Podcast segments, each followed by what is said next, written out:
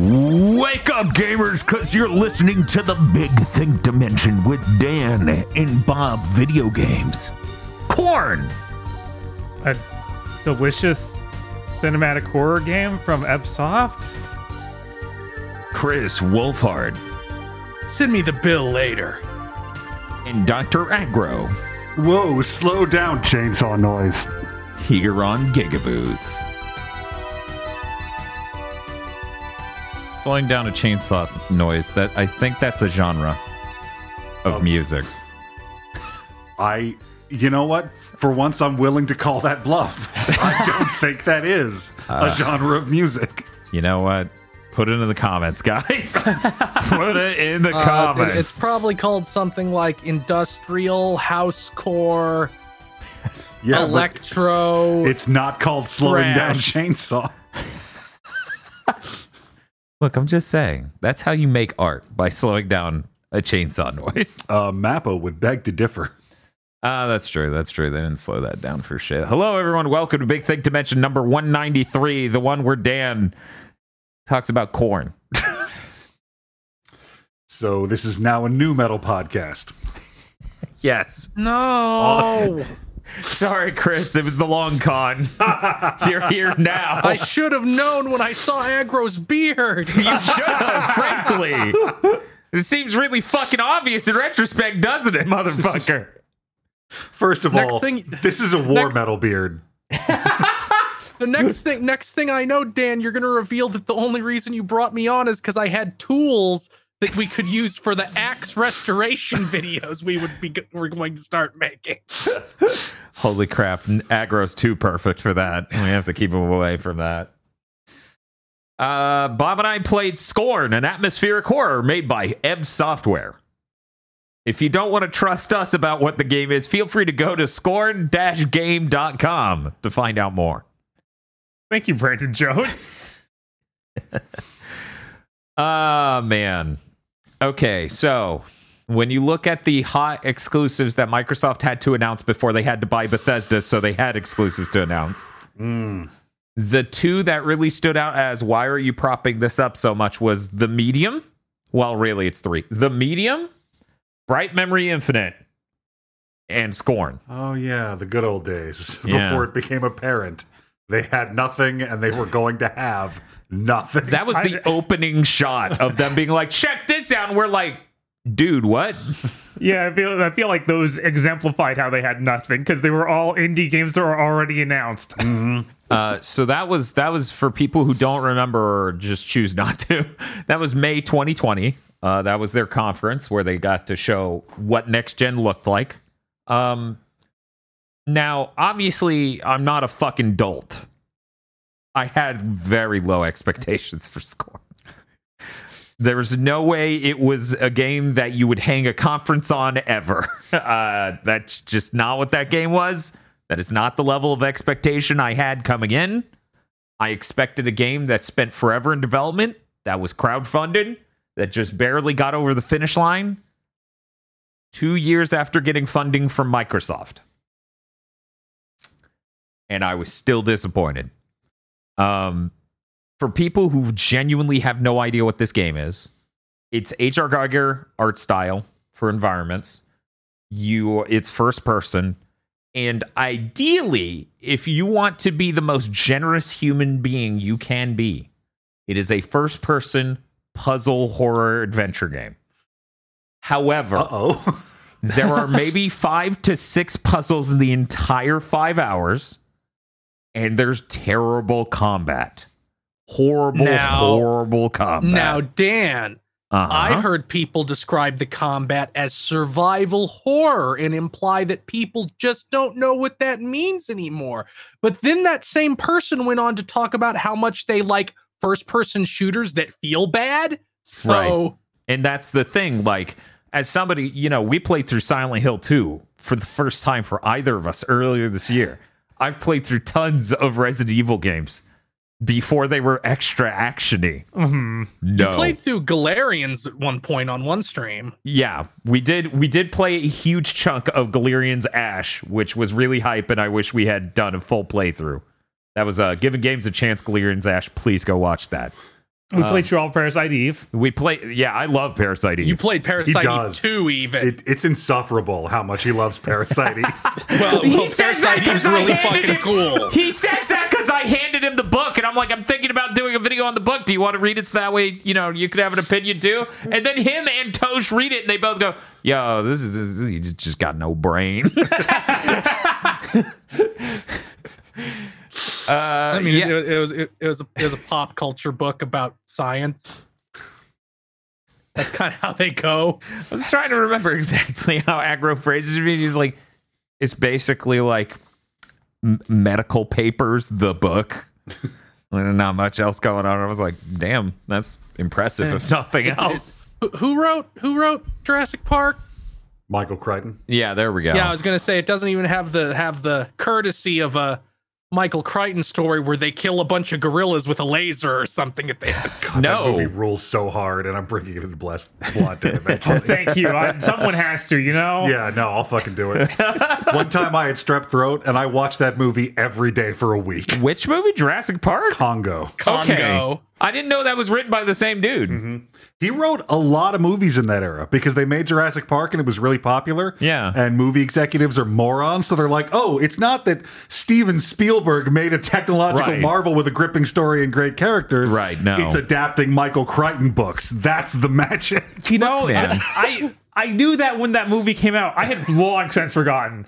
Yeah. Uh, my my favorite Michael Crichton thing is this old Simpsons joke where uh, they they're in the airport and they have the only Michael Crichton bookstore.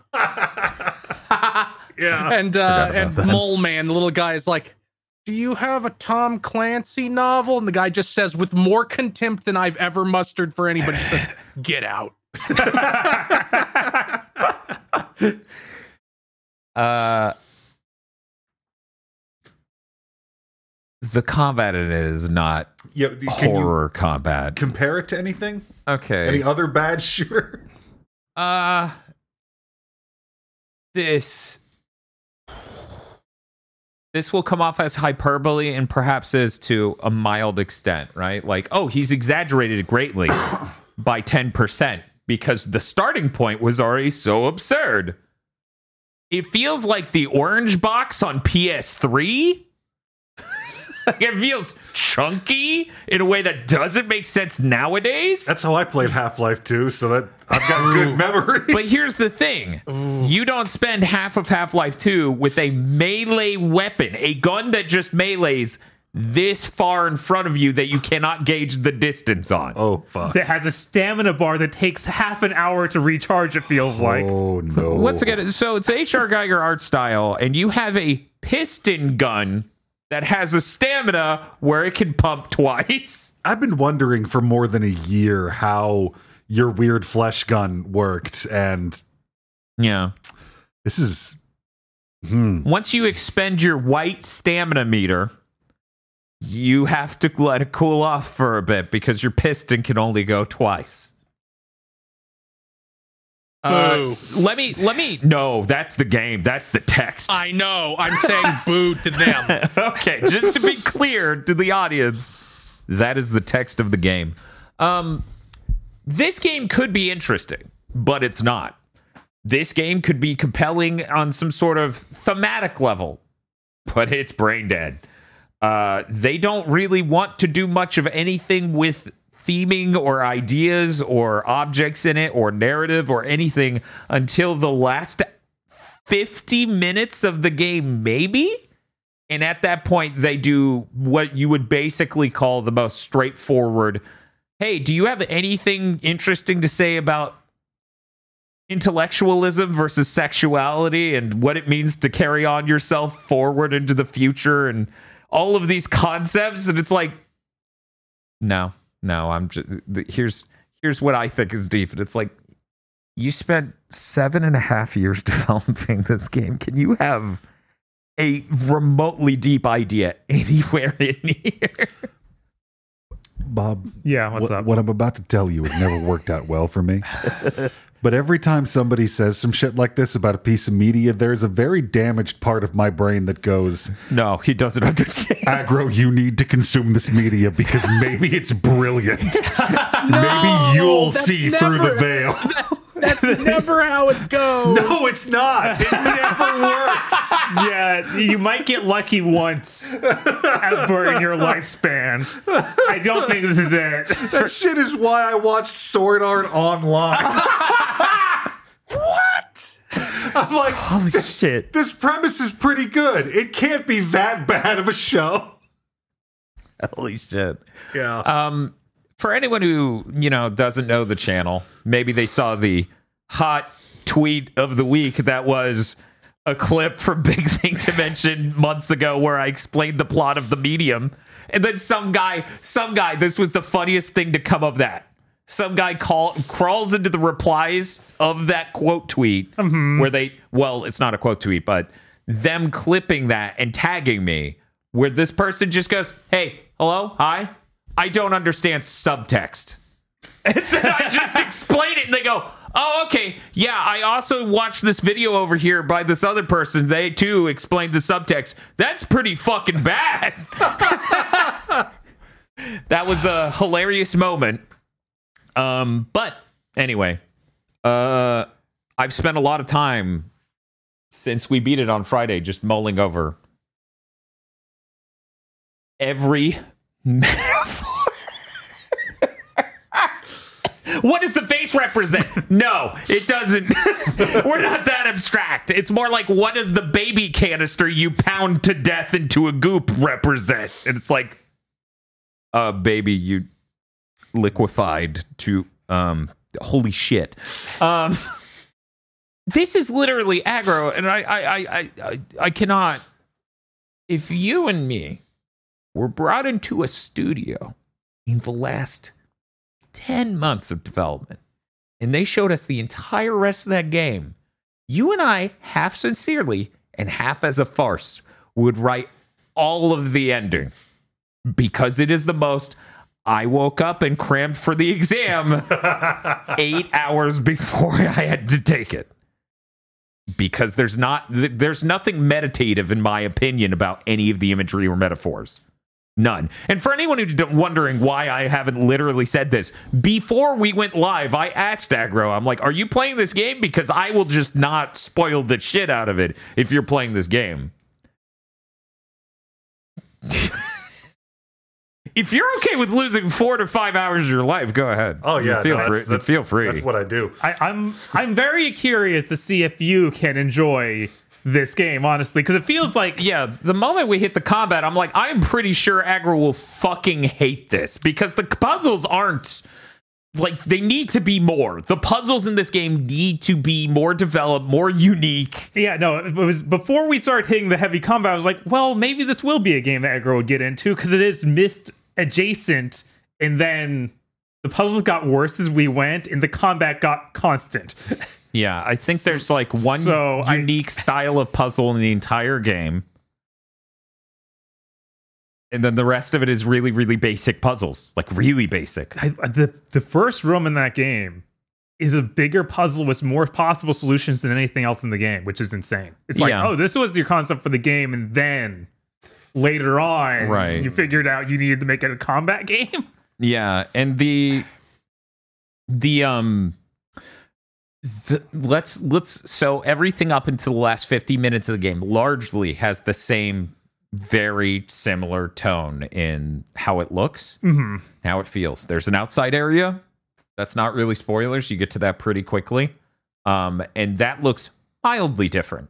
But the last 50 minutes is the only thing that has a different look to it. So you spend most of this game in very similar rooms with not amazing puzzles and really bad combat and virtually no plot occurring.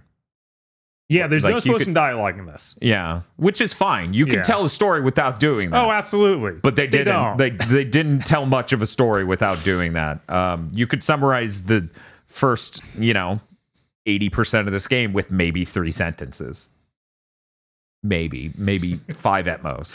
It looked like a dick.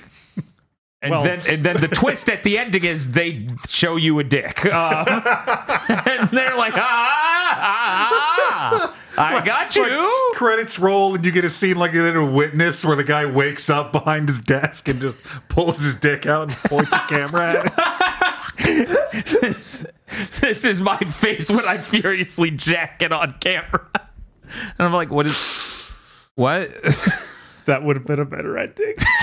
it would have.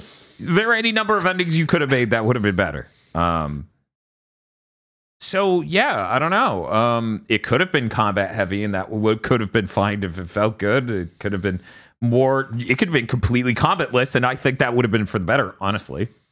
Um but yeah, this is a terrible game. Uh, I'm surprised that people are enjoying it. Um, that's I mean, when you say people, are we talking about video game journalists? no, not even them. Oh, really? It's Yeah, yeah, it like did- force. yeah. Critically, this bombed, and Oh, then okay. what was it? Right after that, you saw like fucking Gotham Knights Yeah. approaching these levels of like IGN gave it a four. I was worried we were leading up to it's unique and therefore it must be brilliant. Well, it does have a seventh gen energy like that, where it's like, well, it's got Giger art style, and I'm like, that's fine for a bit, but you need more than that to this game, and it doesn't have more than that to this game, and that's the tragedy, right? Uh, a lot of games have an interesting art style, and they have more to it than that, and this game does not. The entire weight of this game hangs on what will you tolerate as a brain dead thing to deal with in order to enjoy more of the art style. I, I remember us basically saying that when the first trailer came out. Like, wow, that's a really interesting concept for 10 minutes of a video game. Yeah, Oh, God. Yeah. yeah, This is- it's like one of those bands where they have one good song and a whole album. yes, Yeah. yes. I've been tricked by that before. I bought albums where I'm like, this sure has one great song. um, Now, now, now, see what the devs of the, the score needed to do was mhm. when you got to the end of the game, just have a guy wake up and look confused in a dark room, and that would save the plot because nobody would ever be able to figure out what you were going. They would make up their own meanings forever. there was like a thing that could have been an interesting thing, and the ending of the game just goes. Well, answering that would be hard. So We might have to do something that's not Giger art style if we do that.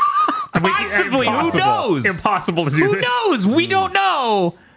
Can't wait. Yeah, just delightful. Um, aside from that, we played Tony Hawk. Yo, Tony Hawk. What a great fucking franchise. Any- they should have kept making them. or- Uh, what what did we play? We played three, the real one. We played four, the real one. We played three, the fake one, which is the PS1 one. That thing's a nightmare. Uh, and then the only thing I actually wanted to focus on here, other than hey guys, Tony Hawk, what a great game. Um, they have um on the PS1 MiSTer Core. They've added a new level of turbo. I think I may have referenced this at some point, big think weeks ago. I don't know for sure but basically the CPU optimization optimizations of this mode is so good it makes this total piece of shit port of Tony Hawk 3 run at like 30 at times and run really smooth and it's just like that's fucked up.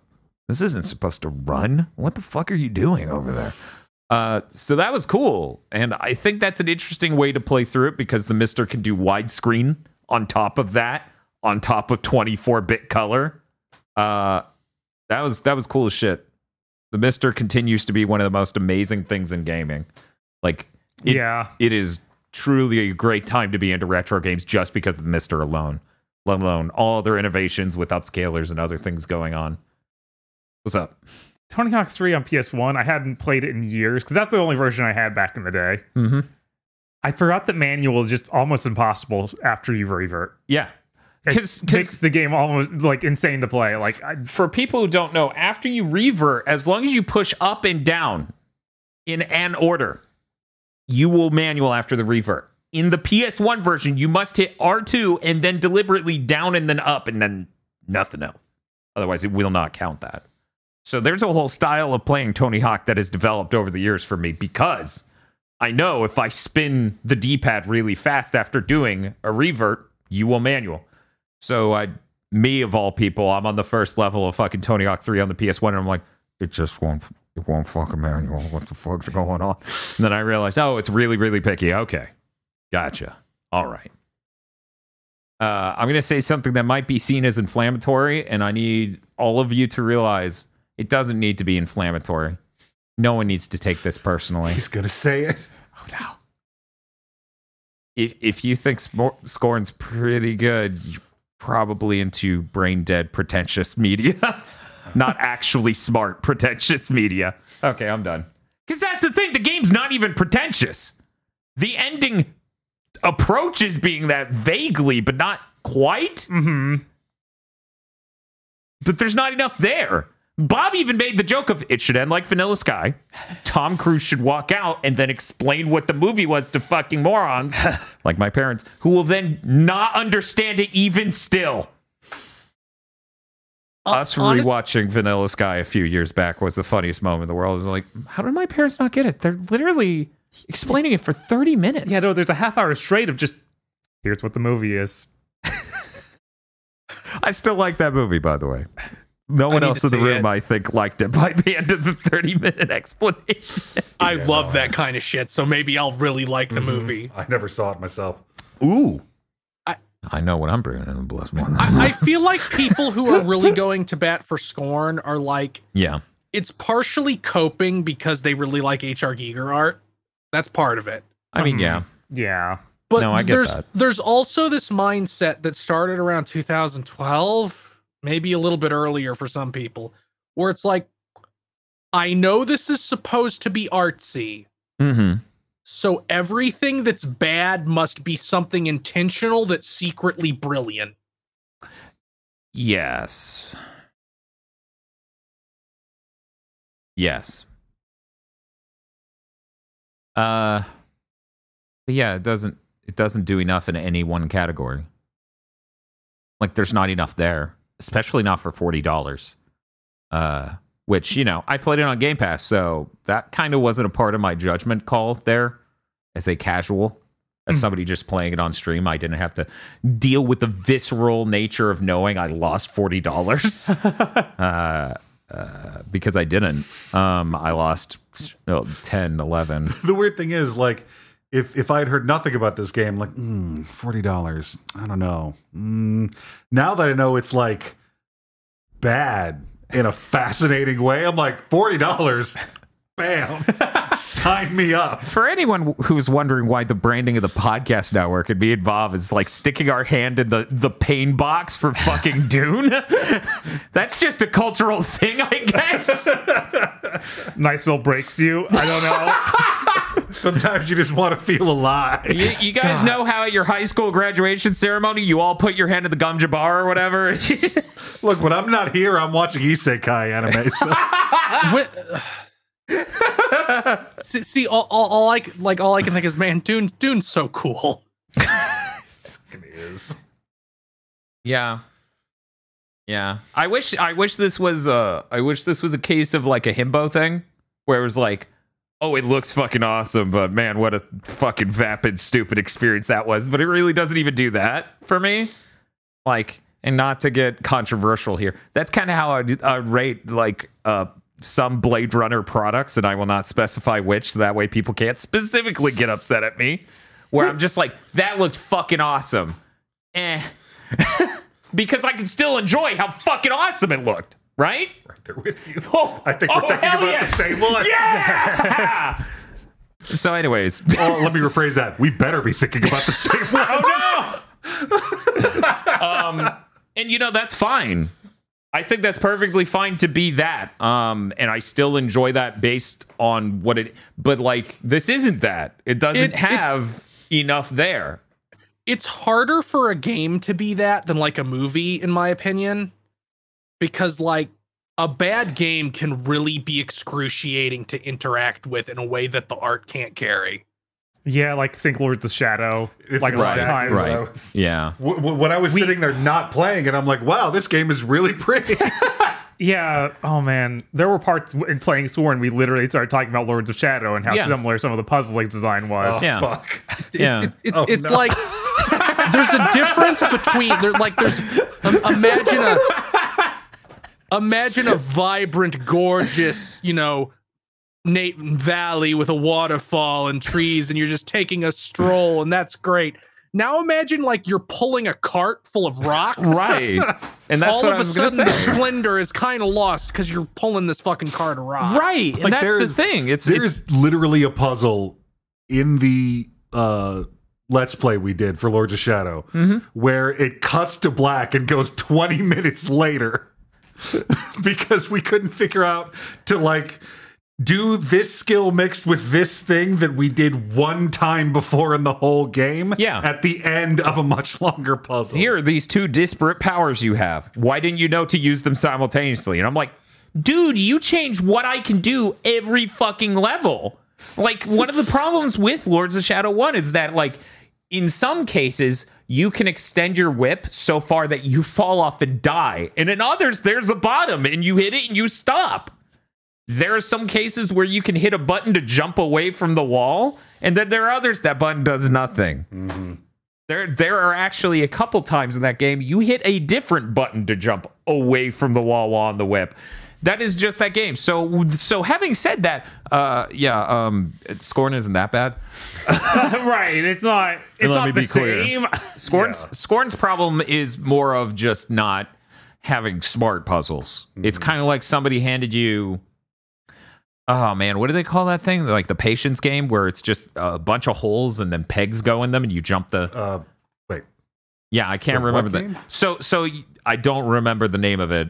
Uh, but It's on the uh it's it's on the it's on the table at every golden uh, not golden corral. Uh, Oh, that peg game? Cracker yeah, the- Barrel. yeah, yeah. I yeah, was gonna say, are- solitaire is what it's it's just- called. Oh, it's just called the peg game. Right. The internet might think of something else as that, but uh, yeah, we have it at uh, Po Folks. Yeah, it's a Cracker Barrels.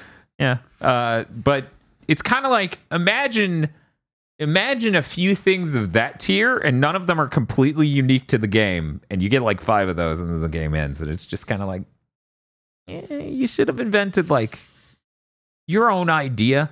There's like one original thing where they have a really complicated slider puzzle that isn't an image. It's more of moving things through a path and how you move the things and the way it visually represents certain things you can do are the unique element here. Yes. God, I wish that would be very funny. the first puzzle in the game, insert penis into Google. No. Uh but yeah, so so Scorn.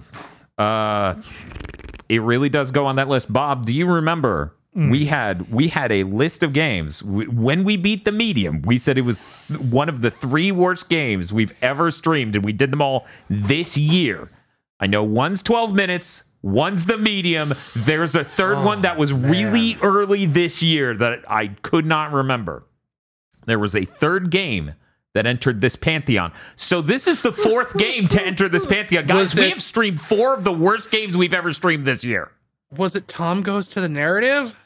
no No. No, because that towers over all four of these games. Oh, God. Poor 12 minutes. Yeah, God, 12 minutes. What is. Yeah, I Yeah, we don't need to talk about it again, but good lord. uh, I don't remember because Yeah. medium 12 minutes in this were all real bad. yeah they were. Yeah, there was there was Kung Fu Chaos, Oh, okay. Yeah. Yeah. and it's funny because they all have different reasons they're in that circle of hell.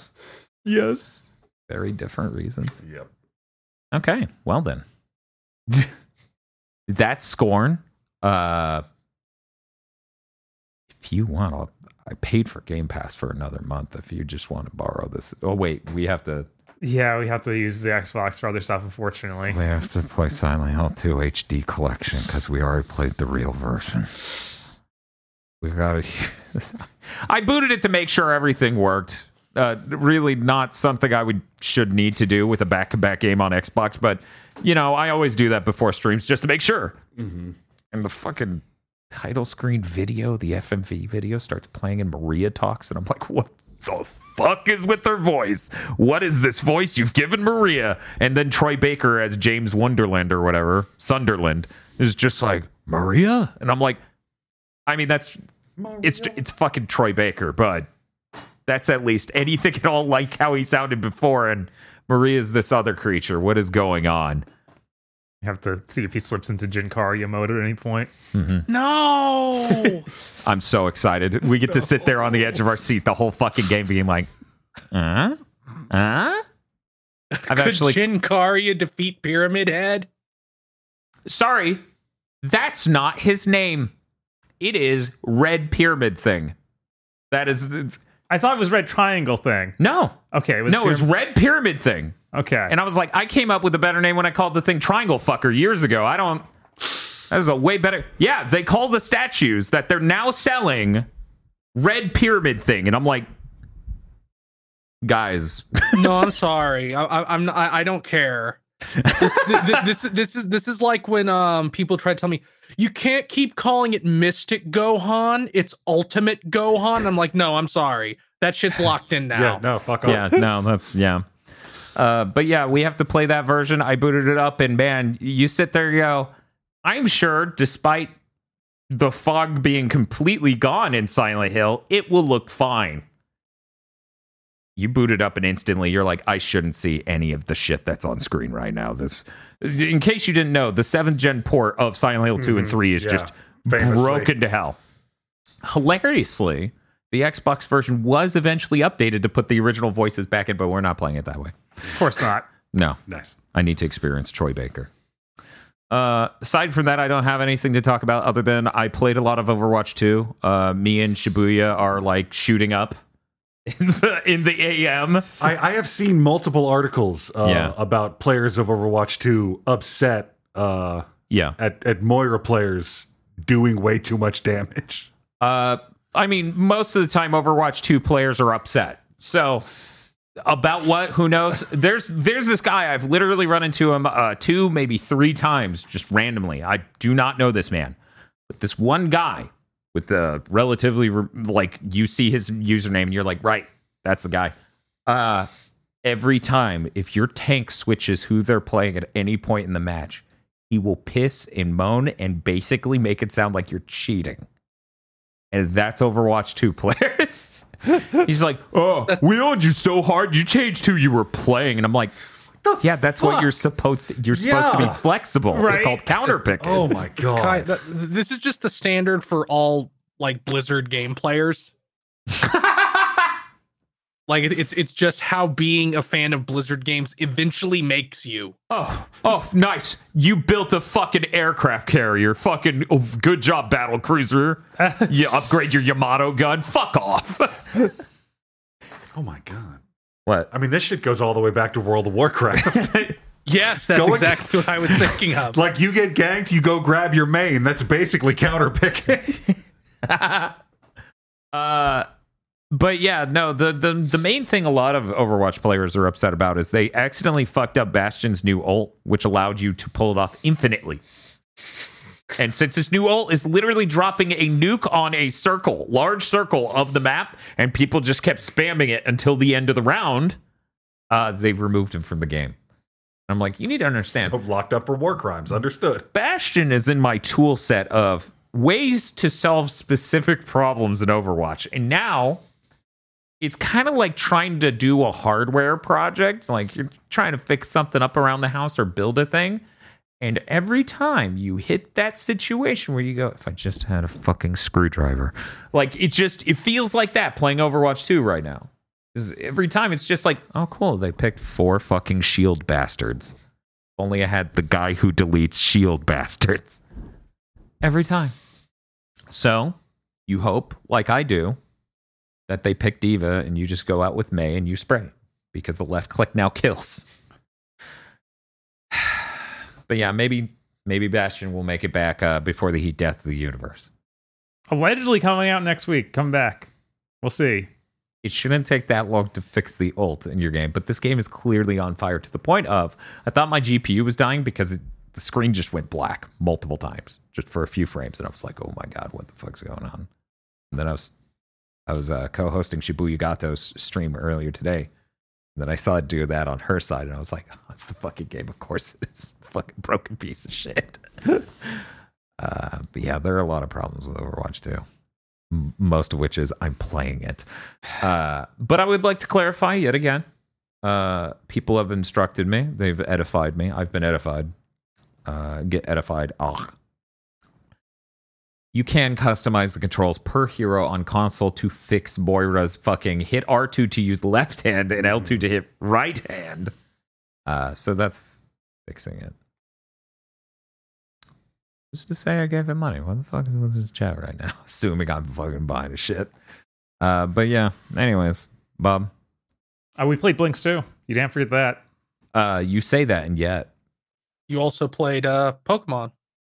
That's true. We did play Pokemon. We beat Sun and Moon. You Yes. got that means you got to the point where Game Freak failed me harder than they have ever failed me. I understand having gone through that moment now of guys, really? It is it sucks so bad. We're gonna talk about the end of Pokemon Moon. You beaten Pokemon Moon? Mhm. I- I you beat. Sun Sun, right? I Yeah. had taste. Solgaleo, Mhm. not a Lunala. the man. moment the moment where Lusamine fuses with the Ultra Beast, and I'm like, oh shit, this is some Shin Megami Tensei shit. Or we fuck yes, we're going. And then she's like, I'm gonna, po- I- I'm, I'm still a trainer. We're gonna Pokemon battle. yeah, that Yup. sucked. Yeah. It did real hard. It's, I, it's still crazy they did It's- that. It, it, What's wrong causes a them? bad precedent. I don't care. Let me destroy this woman. Yeah, it was absolutely terrible.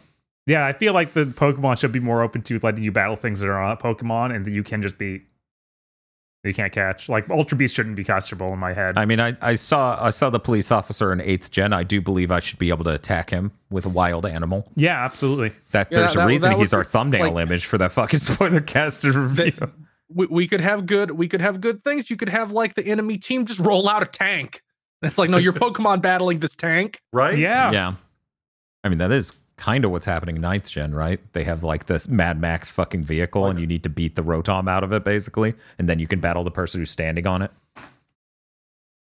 Yeah, I wasn't sure if that was going to actually be gameplay Yeah. or not, but yeah. Yeah, hoping. I'm pretty sure they showed battling against the vehicle itself before you battle the Yeah, person on it. battle other shit. Give me like Final Fantasy X style. There's random shit in the environment I can interact with by shooting thunder at it or whatever. Hmm, yeah, They do a little bit of that in Arceus. Like there's the actual Cool. stuff you can, like rocks you can break with post Pokemon and stuff like that.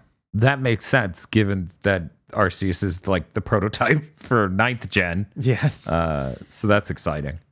Yeah, once again, need to reiterate, really excited for Scarlet Violet. That's going to be awesome.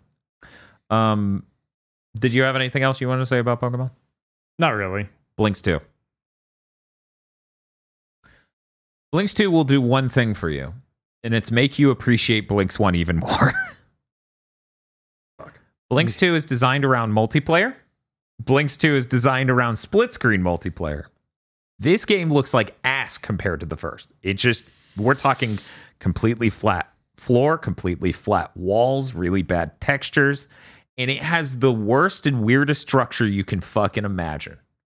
This entire game, you are playing both as Blinx and the Time Sweepers and the pigs who are pirates. And you will go through the same levels as each in a row. So it's not even a folklore situation where you could choose to keep playing the one character. It is It's- it's- literally go and get the crystal as the time sweepers. And then Blinx is like, okay, I'll leave this to you guys. I'm going to leave with main character dude. And then you leave. And then as the pigs, you then go ambush the four time sweepers who got that crystal so you can get that crystal. And this is the whole game over and over through five themed worlds. Awesome. The first game, to be clear, was more of a puzzle game than Scorn. and they've made it into this weird, kind of brain dead, much worse looking, kind of less interesting. They also, in streamlining the powers, they also made them less interesting in how they worked. Like a few different layers of how rewind or other functions or pause worked got stripped away to make it less frustrating. Um, it's really bizarre. Uh, yeah, I, I need to get that platinum hits version Blinx one for sure. the sure. game that most re- this most reminded me of looking at it was those Japanese only Ape Escape games that came after all the real ones. yeah, like the one that's was- like E EDF. Yes, the one where it's Yeah. just like this is really cheap. It's flat. It was probably twenty dollars in Japan. Uh, Except this is the a, the full sequel to a, a real game, supposedly. Right. Um that EDF Ape Escape, from what I played was much better than Blinx 2. Yeah. Like like it's weird and interesting in its own way, so that gives it value. I don't think there's any value in what Blinx 2 did because the part I also haven't brought up yet is it commits one of the funniest tropes we've seen in streaming, like in our streaming careers. The funniest thing to me that a dev can do is well, we made this for the multiplayer, so why wouldn't this boss be a team deathmatch map where you have to battle four AI driven dudes that are brain dead?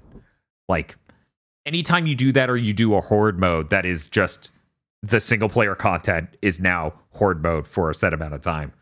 It's just a weird integration of we spent dev assets elsewhere and now it's good enough. Uh, that happens countless times playing through this. That's more. That, that, That, yeah, these are half really of the boss fights, or more than half of the boss fights. Mm. that's really something I associate with seventh gen because it happens in so many games in seventh gen. Yeah. Like Halo Reach, where every mm-hmm. s like most of the multiplayer maps are at some point just plopped into the campaign to be a combat arena, or Mass Yeah. Effect 3, where every single side quest hmm. ends in a multiplayer map where it's like ki- kill like 30 guys. Yeah. Yeah, so it was really weird to see that happen a gen early in a game that came out in 2004. It would have been nice if they did a normal sequel to Blinx because Blinx 2, you spend the majority of the game not playing as Blinx because they have that pig. Yeah, even when you're Well, playing, that's as- true. Yeah, you never actually play as Blinx, which is insane.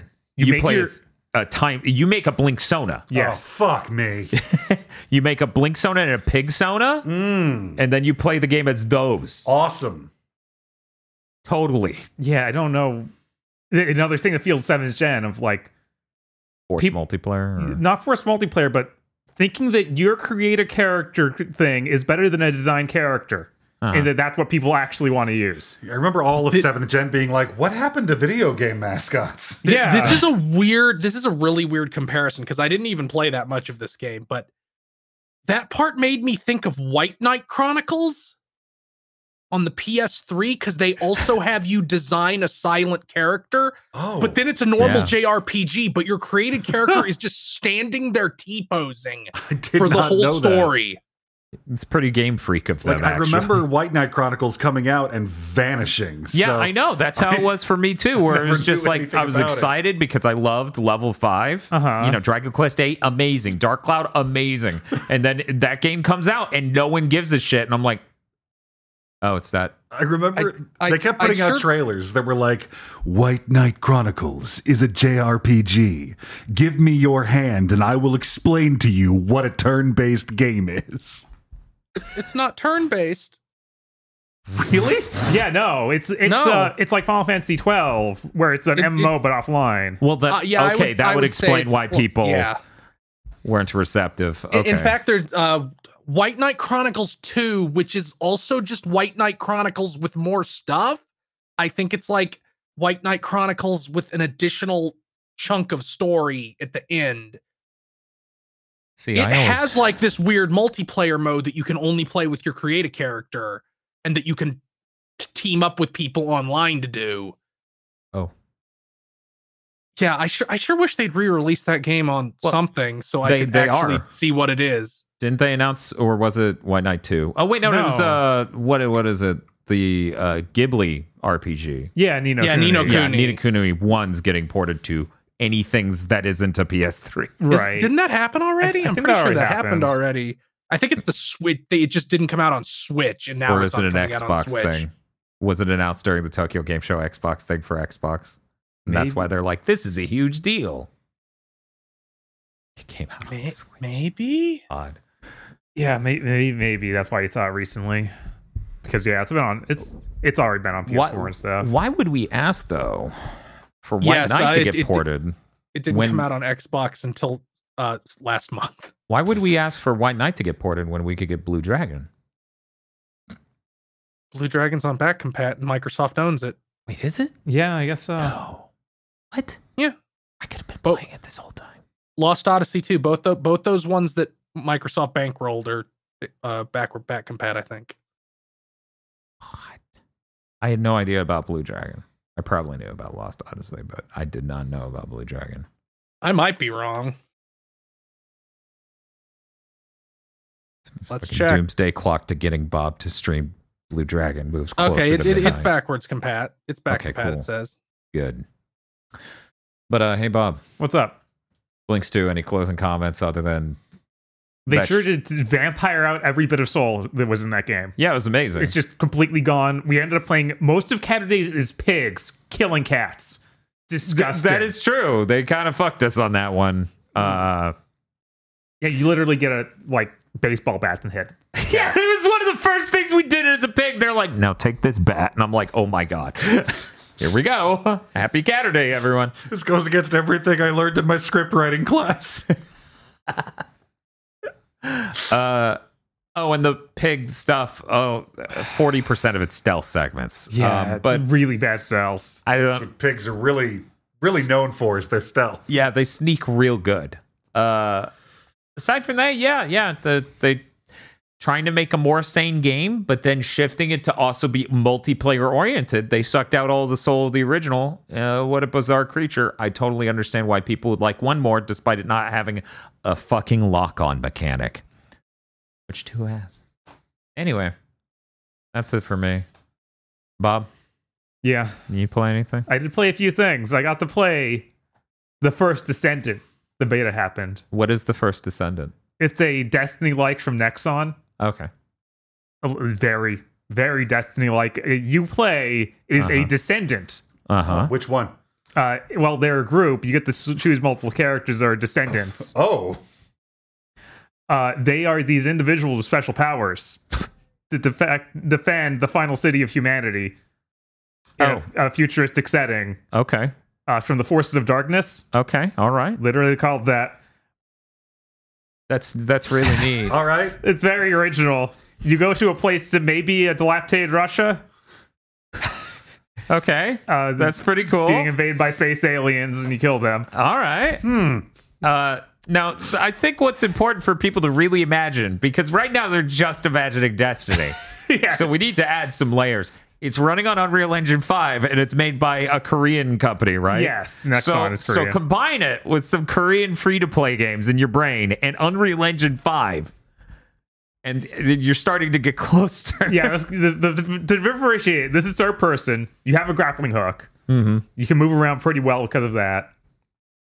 Um, but that's really the main differences. Like you still are picking up random loot, just like in Destiny, hmm has the loot system very much like that. Um, instead of having character classes, you choose actual literal characters. Uh, and each of them have different powers. Like I chose this girl who had ice powers, but you can switch on the fly. Like you can go to your menu and switch to other characters you have, and they all level up individually. Hmm. Uh, You're just looking at it now, yeah. aren't you? Hey, Yeah. look, that's edgy destiny. first, the first image I have is a guy with bullhorns. I'm like, fuck off. That's really great. It's really interesting to look at your PC try to run it. Yeah, because my PC cannot. No. It should not in any world run this game. I run it at 720p low settings. It looks like a complete joke. Uh, yeah, it does. Especially when FSR was on. It was basically a smeared thumbnail you were playing in real time. Yeah, FSR did not make it run much better, but made it look Way worse. yeah, Yeah. way worse. FSR 1.0, should it exist? That was two. It was SFR 2.0. Yeah, okay. All right, sure. it just turned the whole thing into goo. Yeah, it was it was pretty bad, you guys. Uh but yeah, you, you what is your GPU again? 1060? Yeah, 1060. Okay, so there you go, guys. You can play it at 720p, uh, barely above 30 frames per second because the hitches and drops are nonstop. Yeah, no, it it's It runs better than Gotham Knights. in in combat zones. Uh-huh. I was holding between 50 and like in 58 in Uh-huh. that range. yeah. It was pretty playable, but then you go to the home to the, the tower. Uh huh. Not the it's not the same. It, it better This- not be the tower. title. it's, or they're uh, gonna get fucking sued. Albion. Albion is totally different. Okay. Yeah, you, and then and then it's like I can't handle this. There are other human players here. I'm running below 30. Cool. Your your home tower thing has other human players. Are they instanced perhaps? And you can just run to the different wings of it and be like, They actually it seems like a better design because it's all one one area that all the all the upgrade stuff is right there in one place. You don't Well- have to run to different wings. well, Destiny Two was a lot better about that because you had the farm. that's true. And the farm was a lot more. You can just go there.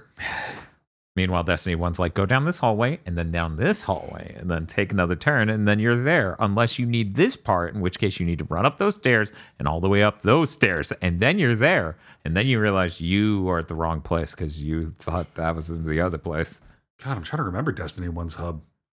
Uh, how do I fucking describe? So, so you're clearly at the top of the tower. So behind you is just skyscape. You see the top of the Was city. that one too? Because I remember that. Yeah, that was two. one. No, I was in one. Hmm. Eventually, the- they the add the original tower into They two. do. Okay. Yes. So you might be confusing with Yeah, something. that's probably what's going on then. yeah. Yeah, okay, then that'll do it. Because two starts on the farm. Yeah. But but they eventually added the tower to two. Because they deleted the content that would have made the farm make sense. Yeah. Anyways, how is the game? Uh, I enjoyed it, but it is a lot of run to this place. We will spawn enemies. Run to the next place where we spawn enemies. Yo, it's Guns the Duels campaign. Kind of. Holy shit. that's about it, though. It's not. It's not too engaging. The the powers all feel really weak. Like from the character I played, of like, okay, I have cool ice powers. I shoot a ice ball out. It doesn't kill anything. They they're a little frozen, but they can still move mostly. Ah, Anthem. Oh, you, you can't hostile avis to them after you freeze them. No, even if they're fully frozen, which can happen from some other abilities, they still take a like you still have to do the whole health bar. What if you Ooh. what if you say a line from like Demolition Man? Can you do that then? No. Damn. Um, th- there's an ability you can get where it makes the ground under you freeze. And it's like it makes her run faster too. And I'm like, this is. It seems like you wanted her to be ice skating on this, Mm-hmm. but instead she's just rock cycling faster. Yeah. That's way easier actually, so I get it. Um, that was disappointing.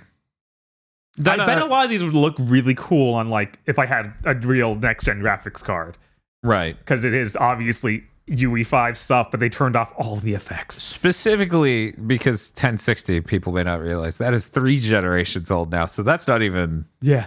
I wouldn't even call that a next gen graphics card. A graphics card that came out in the last nine years or something. I don't know.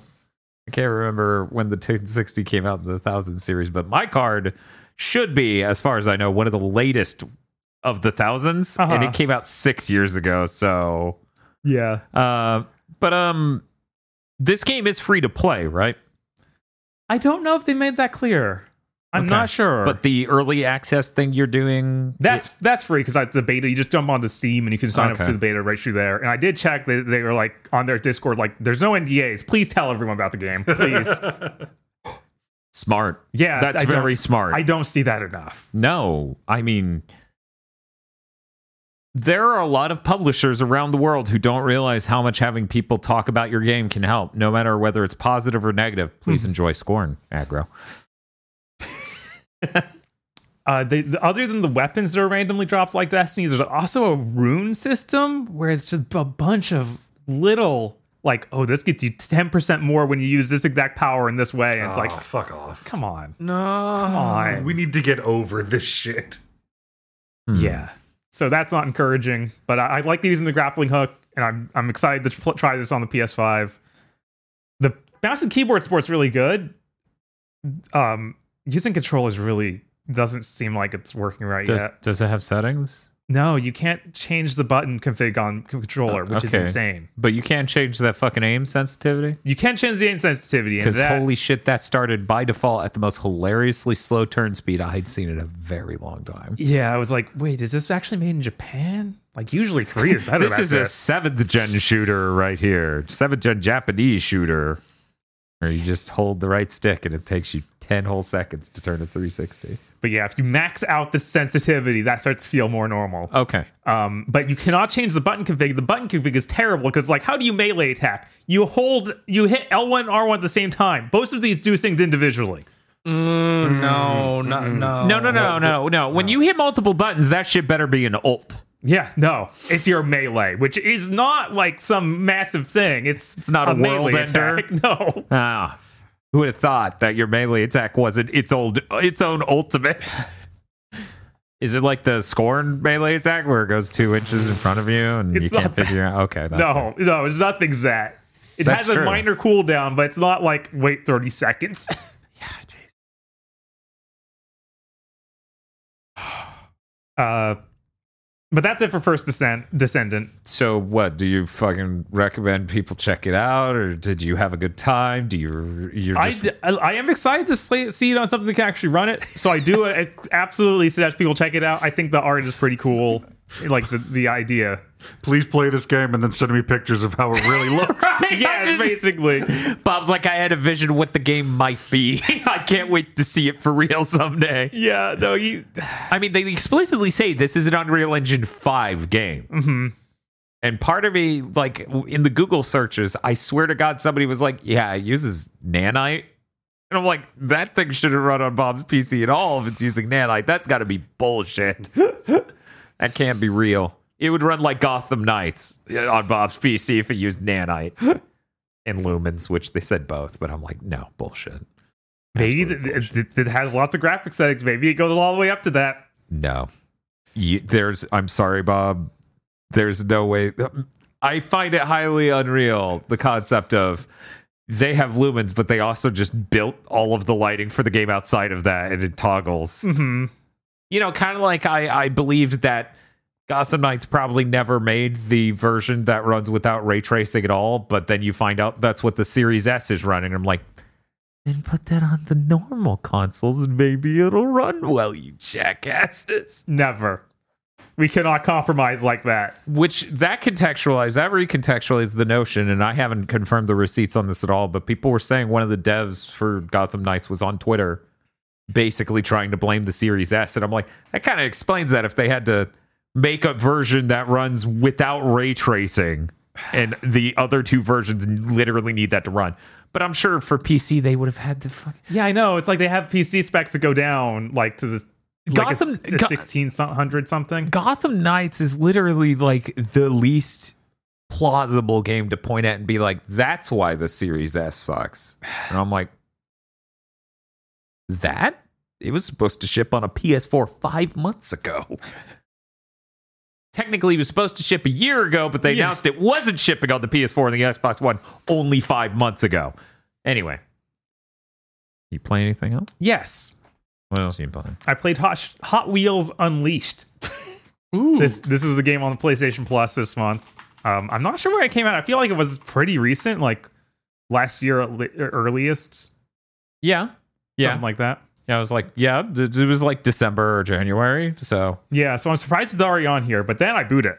Uh-huh. And I figure out pretty quick while it's already on here. uh huh. First thing you do when this game boots up, open your loot box. First one's free. I mean, to be fair, it is a Hot Wheels game. That kind of almost makes sense when you think about it. Of like the Hot Wheels, you gotta collect all these. Don't don't give in. I, I'm like, when I think Hot Wheels, I think being a collector and that you know what you're buying. You just need to pay for it. Well, yeah, that was that was old school. We've evolved a past letting you know what you're giving us money for. It's not that old school. I still had those people coming in when I worked at GameStop. Uh, yeah, because they were troglodytes. Real people will just give me money, assuming eventually they'll get what they want. Patreon.com slash GB. So you, uh,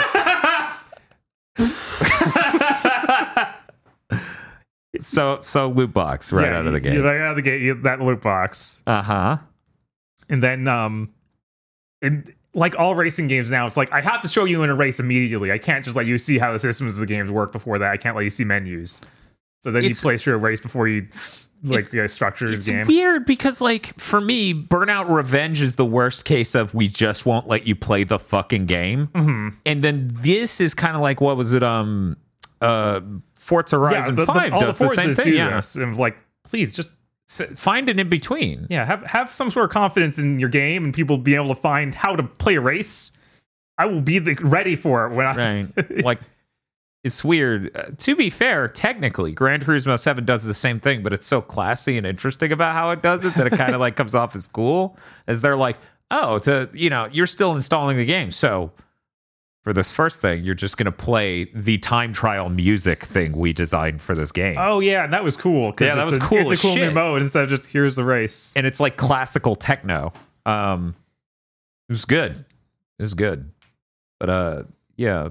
What else is the rest of this? Like loot box it throws you in a race immediately, and then what? Yeah, then you get to the, the world map, and it immediately it's like, hey, check out this cool stuff. There's a Batman mode. There's a a Looney Tunes mode. You can go. I think a Ghostbusters was in there, something like that. Mm-hmm.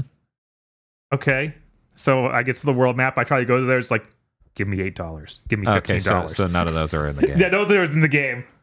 Well, that uh, would explain why it's free on PlayStation Plus. Yeah, then you go to the, the first real race and it shows you all the cars you own, and then a menu filled with cars you can buy with real money.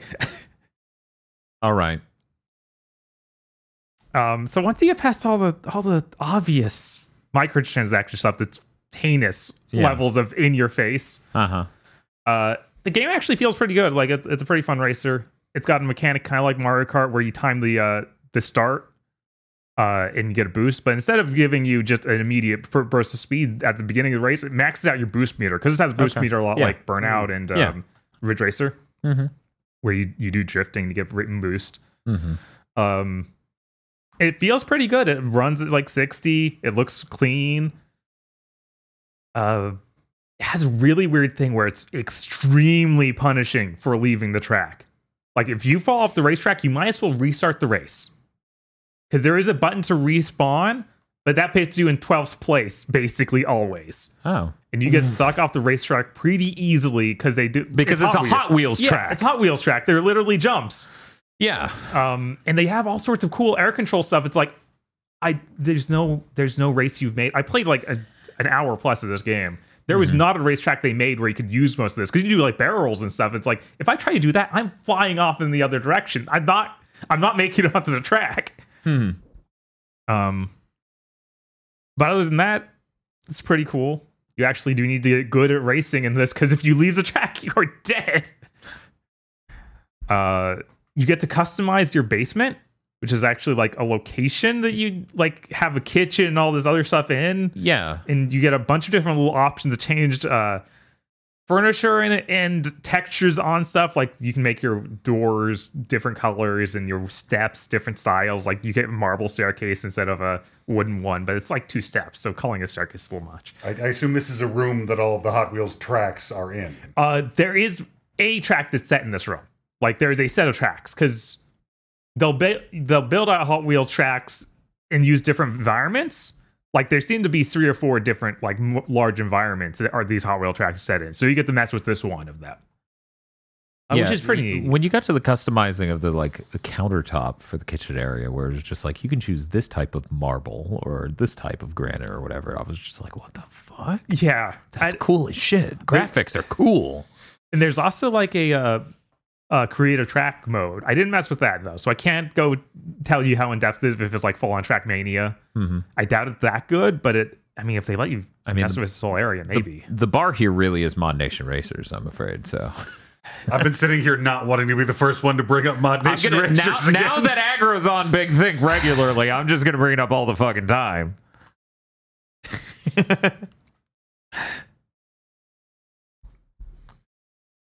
But yeah, other than all that that DLC stuff, it seems pretty neat. Um, also, the only other way to get more cars, other than loot boxes, is a shop that I think changes out daily what's in it, like on a timer with the internet to be like, Mhm. hey, now there's another five Mm. cars available. It's like that's not fun. Mm. I don't have like I see other people driving the mystery machine from Scooby Doo. I'm like, I want that, and that that won't happen. I can't make that happen. well, no, no, you can't, Bob. You fucked up. You need you need to watch the shop every day because the more you open the shop, the better our game is doing. Yes, That's how metrics work. I feel like so many developers like had their minds shattered where it's like you need to boot my $60 single mostly single player game every day and it's like no I don't. yeah. And if you want that from me I just won't engage with your game. I just will skip it. Mhm. and you can really tell this used to be even worse because their cash rewards um they're listed for beating each race but those are separate from another cash reward you get from beating the race because it on the world map it shows you oh yeah you get like 42 gold for beating this one and then you play the race and at the end of the race you get like 400 gold and then it still sells you oh here's your reward for beating the race your 42 gold i'm like oh that was the original value wasn't it Ooh. and each vehicle is like a thousand plus. Yeah, that would be as bad as everyone said Gran Turismo 7 was. Yeah, That would actually live up to that reality of it's ridiculous. You can't get a car. And I'm like, I can't because I don't suck. but no, really, if it was like 42 and you're talking a thousand, that is a lot of fucking races. yeah. For a car, was it a special, like really good one you were looking at, or just a fucking car? That was pretty basic. There were ones over that. I guess there were some even more basic around 500. But Okay. again, there's only like five things to shop at once. So you don't have a large selection here. You can't just think about it. Jesus Christ. Okay. All right. Um, it's really unfortunate this game that's pretty cool is held down by all these insane business decisions. Mhm. Yeah. Yeah. Because I actually do think it's a pretty fun racing game. Like- yeah. No, it looked good. It looked really good when I saw people playing it. Yeah, it's like actually got some d- decent drifting mechanics. And the, like I said, the only weird part is how brutal it is for leading me the track. Yeah, it's kind of it's kind of weird just thinking about how many of these racing games have gotten really weird about microtransactions. I know, right? Is like one of the things because once again the the, the Gran Turismo Seven controversy was this year mm-hmm. because the game came out this year. I never thought it was anywhere near as scummy as a Forza Horizon feels like, where they're like, open the loot box and have fun, and we're going to introduce you into this ecosystem right now. It's like, no, it, the game has a story thing it's doing, and then it introduces, hey, you're going to want one of these types of cars. Go, go get that. You have more than enough money to do it. Right. Like I spent 20 hours before I remotely dug into any of the, the I got the good edition, so I got extra credits. hmm Like I spent 20 hours or something playing that game before I remotely dug into that. And I didn't need to. All I would have to do is just go redo two races and I would have had enough. But like every time I think about it, it's just like, is every is every racing game forever just like this now? I don't know. Yeah. Uh, What's the new Need for Speed going to do? How is it going to accomplish that same loop? Yeah, I feel like he, he had some of this DNA in it Yeah. already, so I would not be Yeah. surprised if they also continue with it. Yeah. Uh, God, only- it, it, it it sucks so bad that multiplayer games just can't be a package anymore. Like, no, they have to have the web of evil microtransactions. Right. yeah, it's it's crazy. It's like this is just a Hot Wheels game. What are you doing? Yeah. I guess the part of it is well, it's a Hot Wheels game. We can play on children. Are are I'm going to say something. This is supposed to sound detached or condescending. I don't know. You could read it either way, based on how people usually. Do people? Do children still buy Hot Wheels? I don't know Okay. because If you work at a toy store, if those still exist, like I'm working at GameStop, we started selling Hot Wheels, and it was just those older guys. older dudes who were collectors, probably from when they were kids. Okay. Um, I don't know if it went on to a new generation. I really don't. Yeah. Okay. All right. Anything else? Um, yes, I played Superhot. That was the other PlayStation Plus game. Oh yeah, Oh, that's right. Yeah, that is a. I did not know that game was like I don't know two hours long. Yeah, Somewhere that's, around that? That's the only reason I didn't buy it at launch was people were like, "It's two hours long," and I'm like, "Oh, okay." That's like I can kind of get what's cool about the game just from looking at it, and I don't need to spend whatever it was Right. because that game came out when I was still Dan who has no money, like Yeah. at all, even vaguely. So I couldn't afford to buy a game that was only two hours long. Where the gimmick is really interesting, but you instantly get all gratification just seeing it work. Um, and then they were like, "We have a VR version." I'm like, "Ah, fuck." Did the VR version come later? yes, Because it feels like a game where this makes sense in VR. Right. I don't. I'm not. And it's not selling me that hard outside of VR. and that's the thing. That's basically what the dev found out. Like a lot of people saw the game, they're like, "Oh, this is great. It would be completely sick in VR." And everyone, ah, so we're gonna make that. Um, but for people who don't know, Superhot's this first person shooter was a cool aesthetic with everything being like white and red. And uh, when you move, the world moves. But if you stop, the world slows down to bullet time. Um, and that's the gimmick. Yeah, like time only passes when you move. Yeah, and, and it ramps up and ramps down with your momentum also. So it, it doesn't instantly go to full speed when you start to move. Right. So, you know, you're trying to dodge a bullet, get a shot off, and kill the other people, which are these red beings, correct? Right. In this completely white world that's pretty office building looking, with this rudimentary geometrical look to it. hmm And I think the the very first iteration was a browser game. Oh, really? I think I- you're right. I- I remember playing that browser game, being like, "This is really fucking cool," and they're like, uh, "Here's the game," and then people was like, uh, "It's 90 minutes," and they want like forty dollars for it. And I'll be like, "Maybe later." Yeah. I'm still interested in playing the VR version. Um, yeah, I I think that the the gameplay here is pretty fun and really neat. yeah. Uh, there's not enough of it, and it keeps wanting to interrupt with its meta story, which it thinks is very smart. I'm like, Well, you got to have a story. yeah, I'm like, this is kind of neat. I'd rather just play your game. Your game is fun. you don't need to try and sell me on you being smart. And Bob, this came out during that era. They absolutely needed to. Yeah, I know. It's like Um, if Baba is you had needed to have an extra layer to the story that it just interrupted you playing the game with. And it's like, no, it's fine. Baba is me. I get it. um, and then once you beat it, you unlock challenges in endless mode. I Mhm. thought the challenge would be like, oh, you're gonna make special maps for this or just for this challenge mode. No, Bob got so mad he punched his mic. challenges are Uh, play through the whole game. All you can use is the katana weapon. The whole game? The whole game. Not like one level at a time? I mean, it's one level at a time, but you do it all in a row. And you have to do it all in a row. You can't It- start it, at. It doesn't seem like you can start it later. I don't know. This is a pretty important question, in my opinion, because that's the difference between I will never touch this and nah, I could see myself maybe booting and It- picking it- it up every now and again. Yeah, it might have a thing where it checkpoints you Okay. between levels. I'm not sure. because in their right fucking mind wants to sit down and be like, I want to play the special version of the game that's 90 minutes straight from the very beginning until the end. I mean, ne- that, that's a lot of Neon White's challenge modes also, where it's The like play this entire game? entire chunk of levels. No, because the entire ch- level game's like 10 hours long.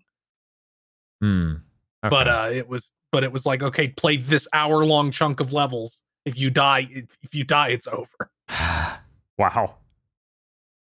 Um, and then the endless mode is pretty neat because it's just like here's a combat arena, and we'll just throw dudes in. it. Does it play Burly Brawl? No, it doesn't. I don't know why. I guess they couldn't get it. Unfortunately, There's so many scenes in this. series like that. It sure is a scene from the Matrix. this bullet time game sure does reference the Matrix a lot. Yes, I know. No reason to say it, but it's still funny.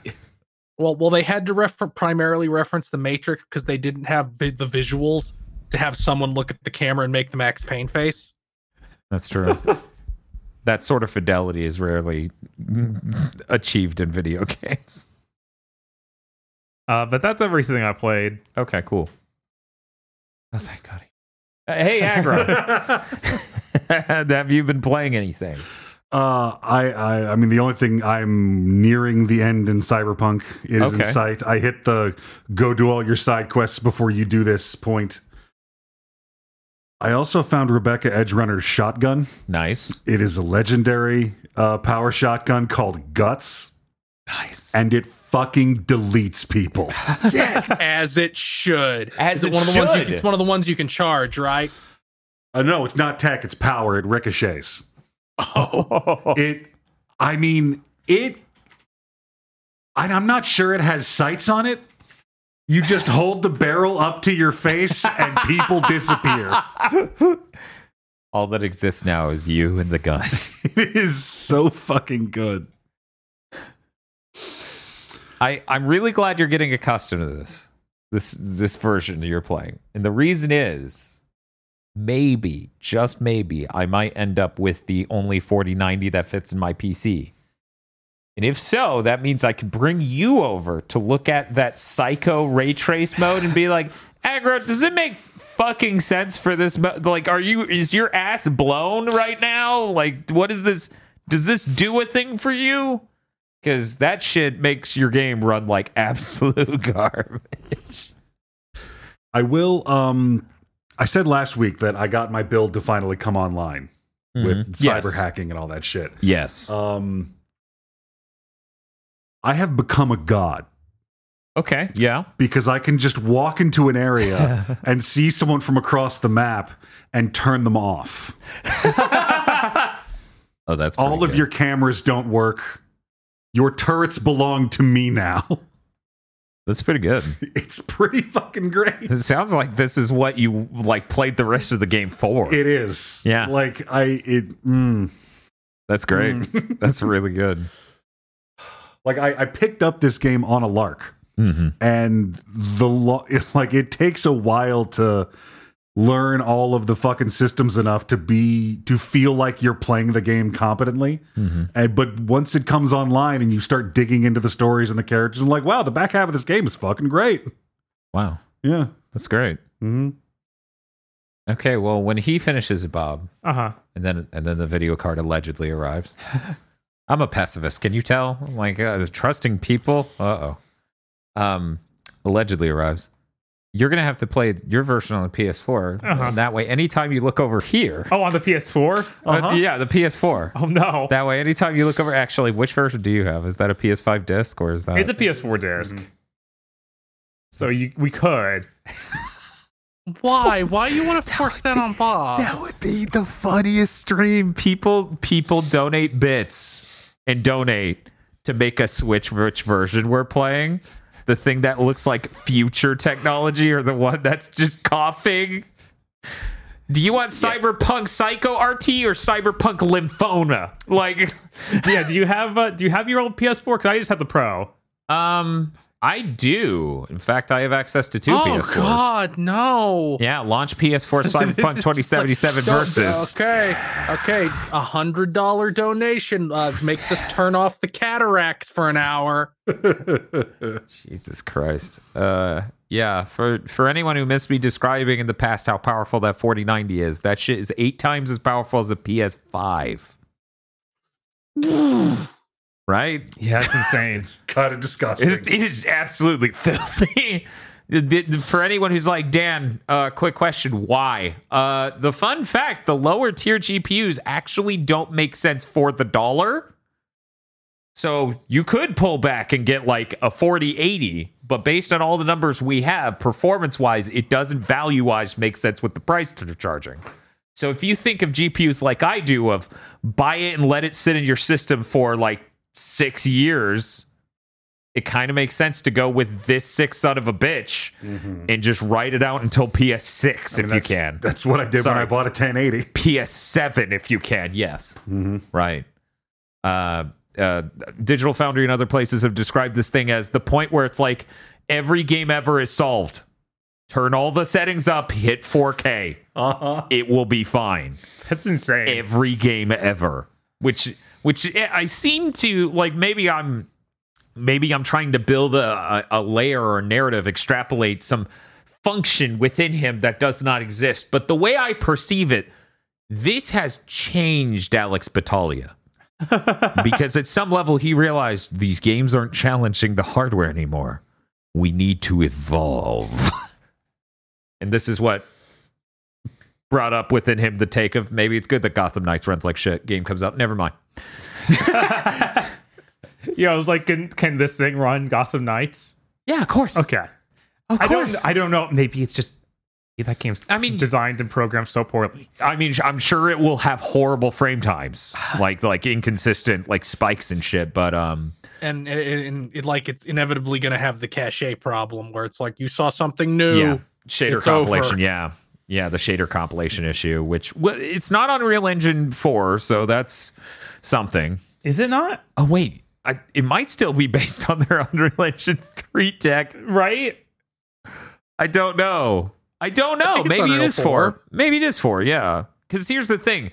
Rocksteady, I don't know if um, Arkham Knight was four. I think Arkham Knight was four. I, Yeah, I'm not sure. No, no, I don't think it was because I Okay. because I watched the Digital Foundry Gotham Knights video today, and they're like, th- th- uh, Gotham Knights has this one thing that does really good because that's a default feature of Unreal Four, and then it's like, and and Arkham Knight doesn't do that so good because they didn't have Unreal Four. Yeah, it is Yeah. seven years ago, so that makes sense. Right. Man, yeah. The... Anyways, did you play anything else? nope Cool. Hey, Chris, would you play? Uh, I mostly played things we've already talked about. I played a little bit more Valkyrie Elysium. That's still fine. I haven't beaten it yet. Uh, I played a bunch of No More Heroes PS5, and it is weird, as Dan said last week. It's weird how that game is like a really good showcase of everything the PS5 has going on. Yeah. Yeah, it's the last game you expect to do that, right? I mean, fuck. That's the game that loads levels in a second and a half, and Gotham Knights is the game that loads for 20 seconds. Oh. Was was summoning your bike a cutscene on the Switch? No. Okay, because I was like, man, you, you it sure just teleports in there instantly with no fanfare. It Uh-huh, doesn't it even really freeze you in place. They're like gameplay above literally everything. I'm like, wow, it, it's great how uh Call of Battle now runs correctly because that filter weird filter on it does not destroy it. yeah, it still looks like absolute fucking shit. Call of Battle is easily the worst look like a war movie, I guess. Maybe. right? I guess that's what they wanted that to look like. I made the joke to Bob while I was playing it. I'm not sure if you remember this, Bob, but I'm playing through it. And I'm like, you think at some point in development, Suda talking to his staff's like, can you make it look worse? And they looked at him and with confidence said, no. I uh boy, 120 frames per second sure makes uh the the fucking musical chair fight against Velvet Chair Girl a lot easier. God, I bet. Yeah. I I also finally figured out why I kept having so much fucking tr- trouble keeping track of myself in that Mhm. in that little mini game. Uh they really want you to stay on the bottom half of the screen. Uh huh. So when you hit like uh, you, you're walking in a big circle, it's musical chairs. Yeah. When you get to the half of the circle that would be the top half of the screen, the perspective shifts. Yeah, it cuts like 90 or 180 degrees. And It's it is 90 really- degrees. It cuts 90 degrees and it's unbelievably jarring. It is so jarring. I'll fuck you up. Uh, I finished my playthrough of Mario Galaxy. Yeah, Odyssey's the best. I don't know what to tell people. Yeah, I, I Like- keep saying this. I I, I like Galaxy a lot, but just something about like something about the mini the the series of mini planets is not as cool as having like a full level. Yeah, it's not. I always adore that about Odyssey. Where a lot of series, a new game comes out, and you're like, okay, where do we rank this in the in the grand history of the Odyssey? Hit the ground like a fucking fact. I- yeah, it's like no, that, that's I don't know what to tell you, man. It's just the best one. Yeah, I- the, the movement's also really good, especially compared to Galaxy. I, I told this story like once before since, uh, and I'll tell it again. Uh, that is the only video game that's made me cry because of how good it is. Because part of me convinced myself it just couldn't get that good ever again. Odyssey is such an unbelievably great game in so many ways. I was Tosha's just like, "You okay?" And I'm like, "Yeah, it's fine." I'm Yeah, you gr- can, I'm like- in a room with four other dudes. Don't let them know I'm crying. you, you can really see like the slow evolution of like Mario. You should be. We should have a ridiculous movement tech in this game. yeah, And and but like after playing Mario 64 a bunch on that PC version, Sunshine, and then Galaxy, it's like no, no, Odyssey is just the best one. I'm sorry. It is. The movement feels great. The only problem is that there is not more game. Like there's, There's, there's there should have been Odyssey too. Like that game is so delightful. Yeah, it- Please I- just give me more of that. Like I really it, it really sucks that Nintendo very obviously considers those ports, the port like the 3D All Stars collection and the 3D World port as filling the same spot so they don't need to make another 3D Mario. there's entirely a possibility that maybe with the Switch 2 they have a sequel to that that's even more nuts planned. Yeah, I feel like that's our only Nin- hope. Yeah. Nintendo did say like we we covered it where they're like uh we're colossally expanding our development capabilities. Like Yeah. their language was like it's more going to more than double. Cuz Nintendo shipped a lot of good games on the Switch but like spin-offs have died pretty Yeah. much yeah. because Yeah. because it, it it seems like once again they they didn't seem to fully understand how like how many people making a console game a modern Takes, console game takes Mhm. Yeah. Yeah, we've gotten some Kirby spin-offs and some Mario parties, but, But I feel like, like- that's it. That's the essence of Yeah, both but- of those franchises. Yeah, know, Where's right? Link's crossbow training? Right. Yeah, we, we like we haven't gotten any weird Zelda spin-offs. Like they've they've had to go outside and be like Omega Force make us a Warriors game and that'll be the spin-off for Zelda and Fire Emblem.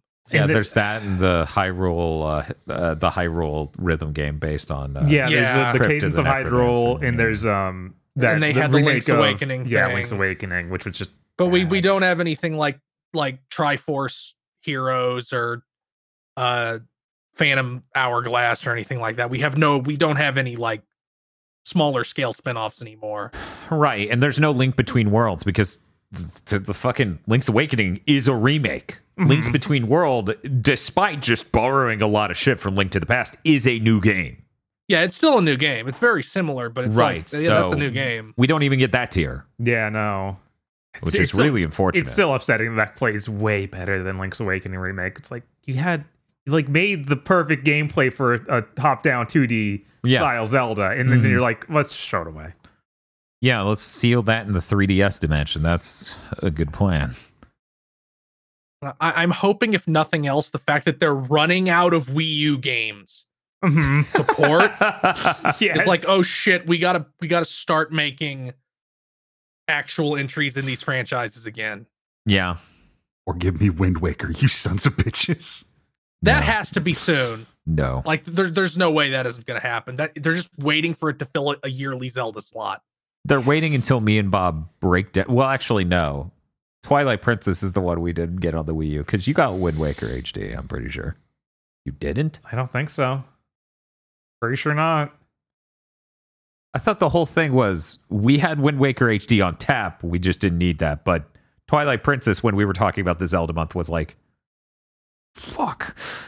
I guess Twilight Princess makes more sense to get on the Wii U than Wind Waker, even just because Wind Waker on the Wii or Twilight Princess on the Wii, you have to waggle. Yeah. So Twilight Princess on the Wii U would at least remove that. Okay, real quick. I haven't seen footage specifically of the Wii U one in a really long time. Twilight Princess HD. Uh huh.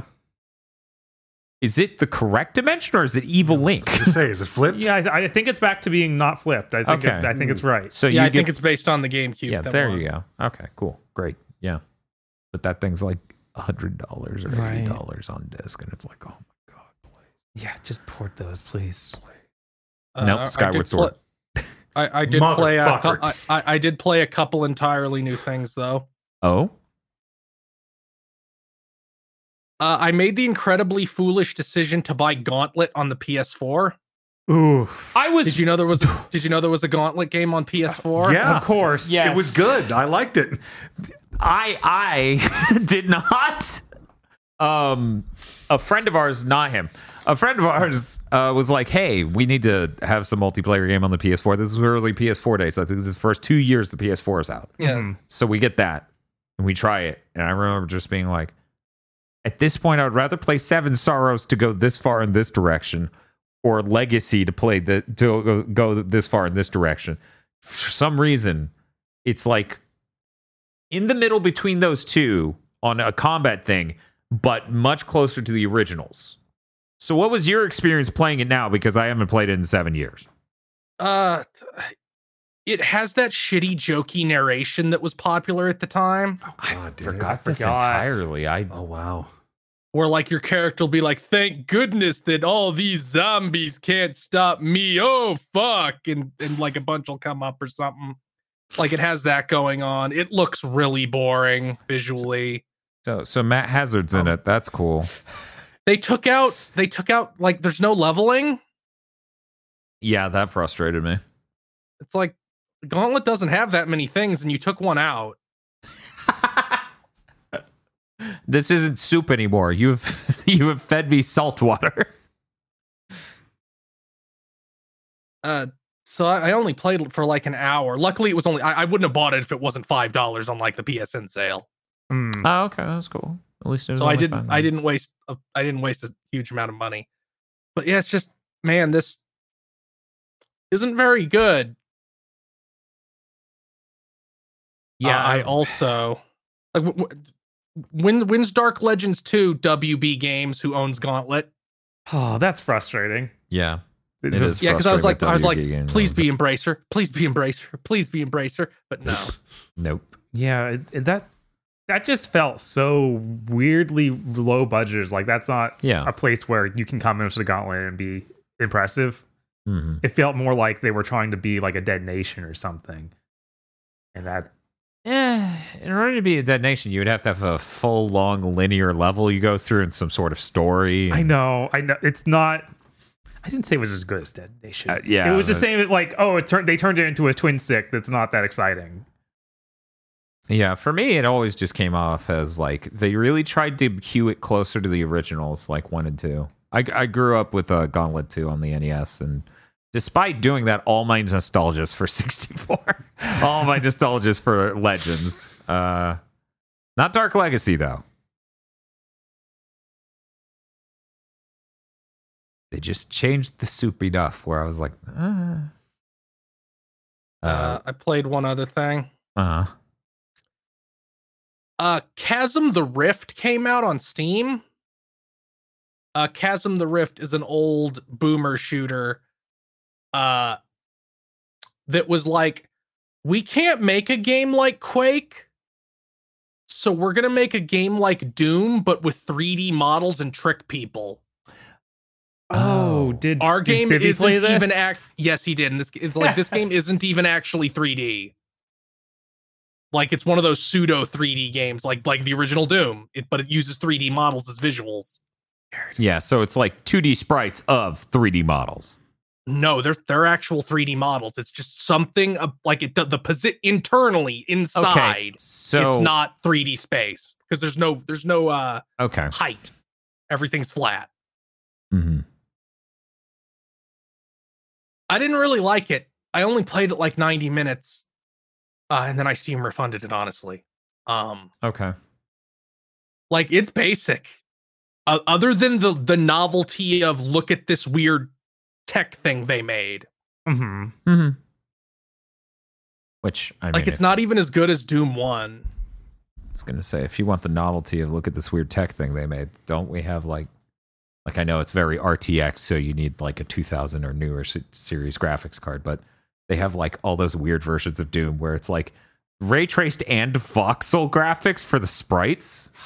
I think that's Yeah, cool as shit. There's there's like source ports of Doom 2 that have that like Doomsday.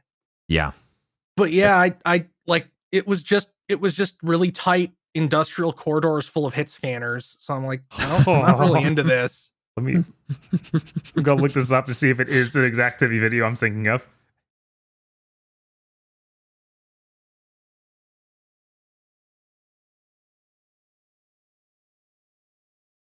Did you play anything else? No, that was all. Mhm. My phone has decided not to load any pictures. Oh well. uh, I guess that means it's time for the news. Oh wait. Oh fuck. Oh, Oh fuck. What's happening? The Podlords. Ah! Oh shit.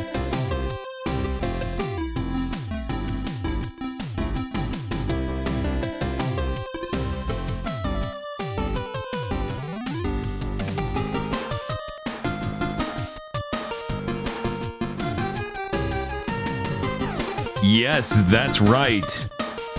The Podlords.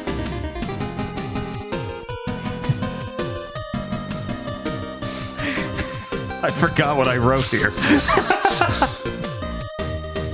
Oh god. Podlords such as E. Lee Broyles, Corey Brown. Jin Kariya assures you this Dustbuster Fist is part of the plan. Looks so goddamn goofy. Red Blaze 27, Suzu Shiro, Ember Zero, Shibuya Gato, Dignified and Graceful, Yes, they are. 101 Shades of Wonderful Remastered, WTF, Spider Man. I've just been pineapple pineapple pizza pilled at 11:29 today. Proud to be a Canadian for the first time.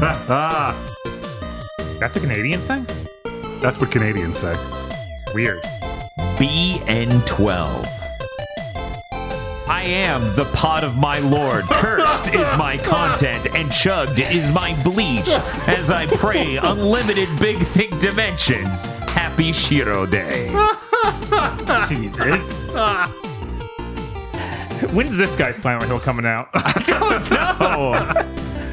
DFW 3K. Sure, I could defend myself like an adult, but what if I stick my dick in this blender and make a new games as a service game from the meat? when Ichigo acknowledges your oh. existence in important canon scenes. Oh yeah, it's all come together. Flawless edit. Acro, did you do this on your phone? I could not achieve something like this on my phone. Kristen. Adam here. My impending mirage this Saturday has me mushy, so wanted to say thank you to all of you for the content. It helps.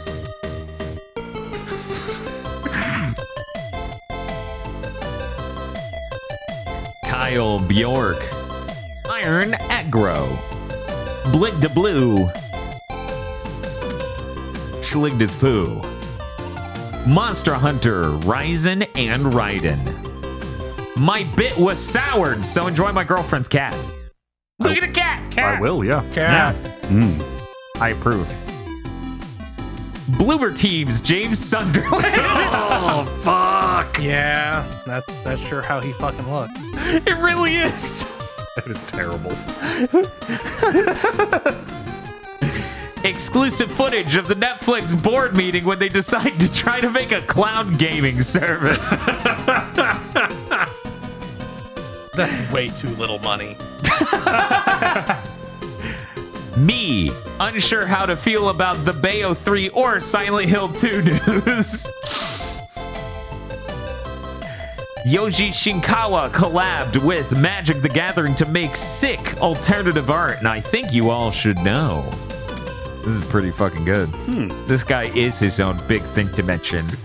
Within him exists multitudes of terabytes of funk. Indigo Sykes.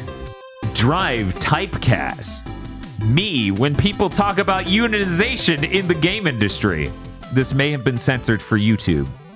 I can tell you now, it's from Scorn. Oh. Ah.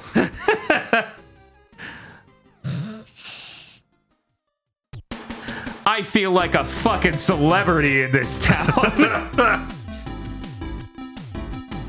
the queen has fallen ho. Long live the king of Frost Hee Ho. Chainsaw Raccoon. He's so strong.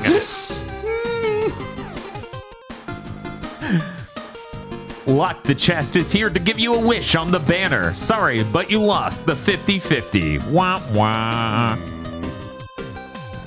Shinji 16 is busy being overwhelmed while trying to kill a god in Hyper Demon, the sequel to Devil Daggers, and also Lexi says hi. Lexi. Hi. So that did come out. Cat. Very good, Ma. Helena Taylor. Hmm. Gonna be a long news segment. Yeah. Your life is everything. You serve all purpose. You should treat yourself now. Please change and grow as a person. Sorry. Oh wait. The Superman. Was this a Alolan Raichu's nasty plot? Why is his Why is his neck so long? because it's full of secrets. oh. Sarlene. Timothy Fister is eating crow this week and hopes the Bayo 3 Special Edition pre order he canceled goes to a good home. This fucking Oh sucks. yeah, a lot of people had that experience. Bearded Joe, Cleochrome, Krunglespum. That's right, Ichigo. My plan was to become a baked potato all along. I I feel like we're rapidly moving towards this narrative of like Ichigo is just delusional and sees Jin Kariya everywhere. Is that a fucking shaman? Yes. God damn it. He's got the Guacamolo. And did you know for lightning returns they increase lightning scum size? Thank you very much to our pod lords. Thank you, Pod Lord. Thank you, Voldemort. Thank you, pod lords. If you'd like to become a pod lord, you can go to our Patreon at patreon.com slash gbpodcast. For as little as $5 a month, you get many benefits such as early access to Chugging Bleach, our Bleach review podcast, and Pokemon Go to the Movies, our Pokemon movie review podcast. You also get extended armchair dev pitches and gamer permission permissions when we do those shows and, and we'll just leave shit on the floor. You get the shit that's left on the floor. Uh, and a patron exclusive show, one a month, where you get to vote on what good or bad thing we have to watch and then talk about. That's patreon.com slash GB podcast. And if you don't have any money, it always helps us immensely to spread the word uh, and also to like this video on YouTube right now. If you're watching this on YouTube, like the video right now. I'm waiting. Do it. Okay, good.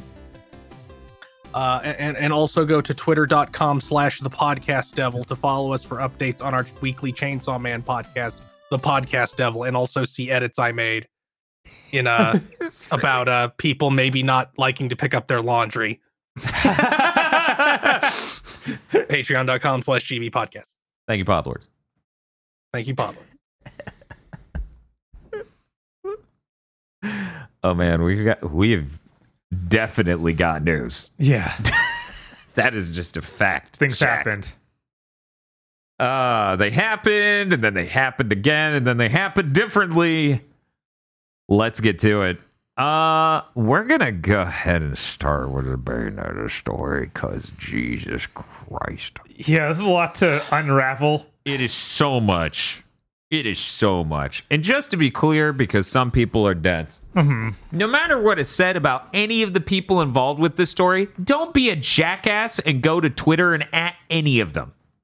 Yeah, don't no. be a fucking clown. Everybody Okay, involved in this got added enough over the past week. Right? Yeah. It's okay. You can just register information in your brain, change your perspective, and move on without directly addressing the thing of which you change the value of. Anyways, let's get to it. Sure. On Saturday, Helena Taylor, original voice actress for Bayonetta, goes to Twitter, makes a three video long thing saying that she was only offered $400 $4,000 for the role of Bayonetta in Bayonetta 3. Um, basically told people to not respect uh, Jennifer Hale is a new voice Bayonetta, actress. yeah. don't like it's okay. She'll to- never be Bayonetta. Yeah, she'll never be Bayonetta. Don't don't have her sign anything. All that stuff, and then called out Kamiya for like getting in contact with him and then only getting the four thousand dollar offer. So immediately, Kamiya lashes out and does his tweets. It's sad and deplorable about the attitude of untruths. That's that's what all can. That's what, what all, all I can, can tell, now. By the way, beware of my rules. Yes. So of course, huge thing comes up over this. Good part of this, it gets everyone talking about voice actor wages are horrible and need to go up.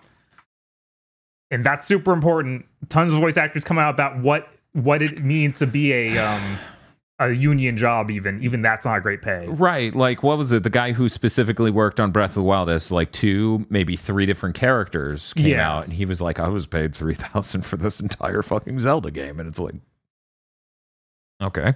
Yeah. Sean Chiplock, thank you. Yes, Chad. Sean Chiplock. Yeah, Sean Chiplock. Uh, go ahead and continue. I just wanted to make sure we got that anecdote in.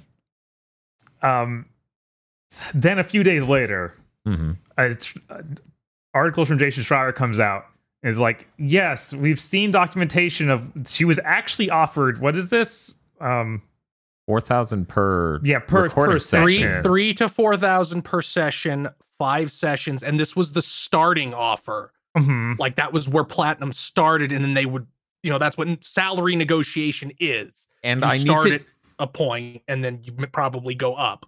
and I need to clarify on this because some people are really illiterate. Jason Schreier from Bloomberg confirmed this not only with receiving documentation of this is how the negotiations went, but has multiple sources.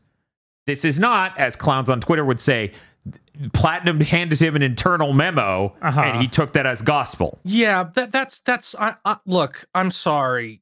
If if you think that you're coping, you're coping that you that you might have been wrong, which you shouldn't cope over. Nobody should ever feel bad for their first instinct being to support the labor over a, com- a company.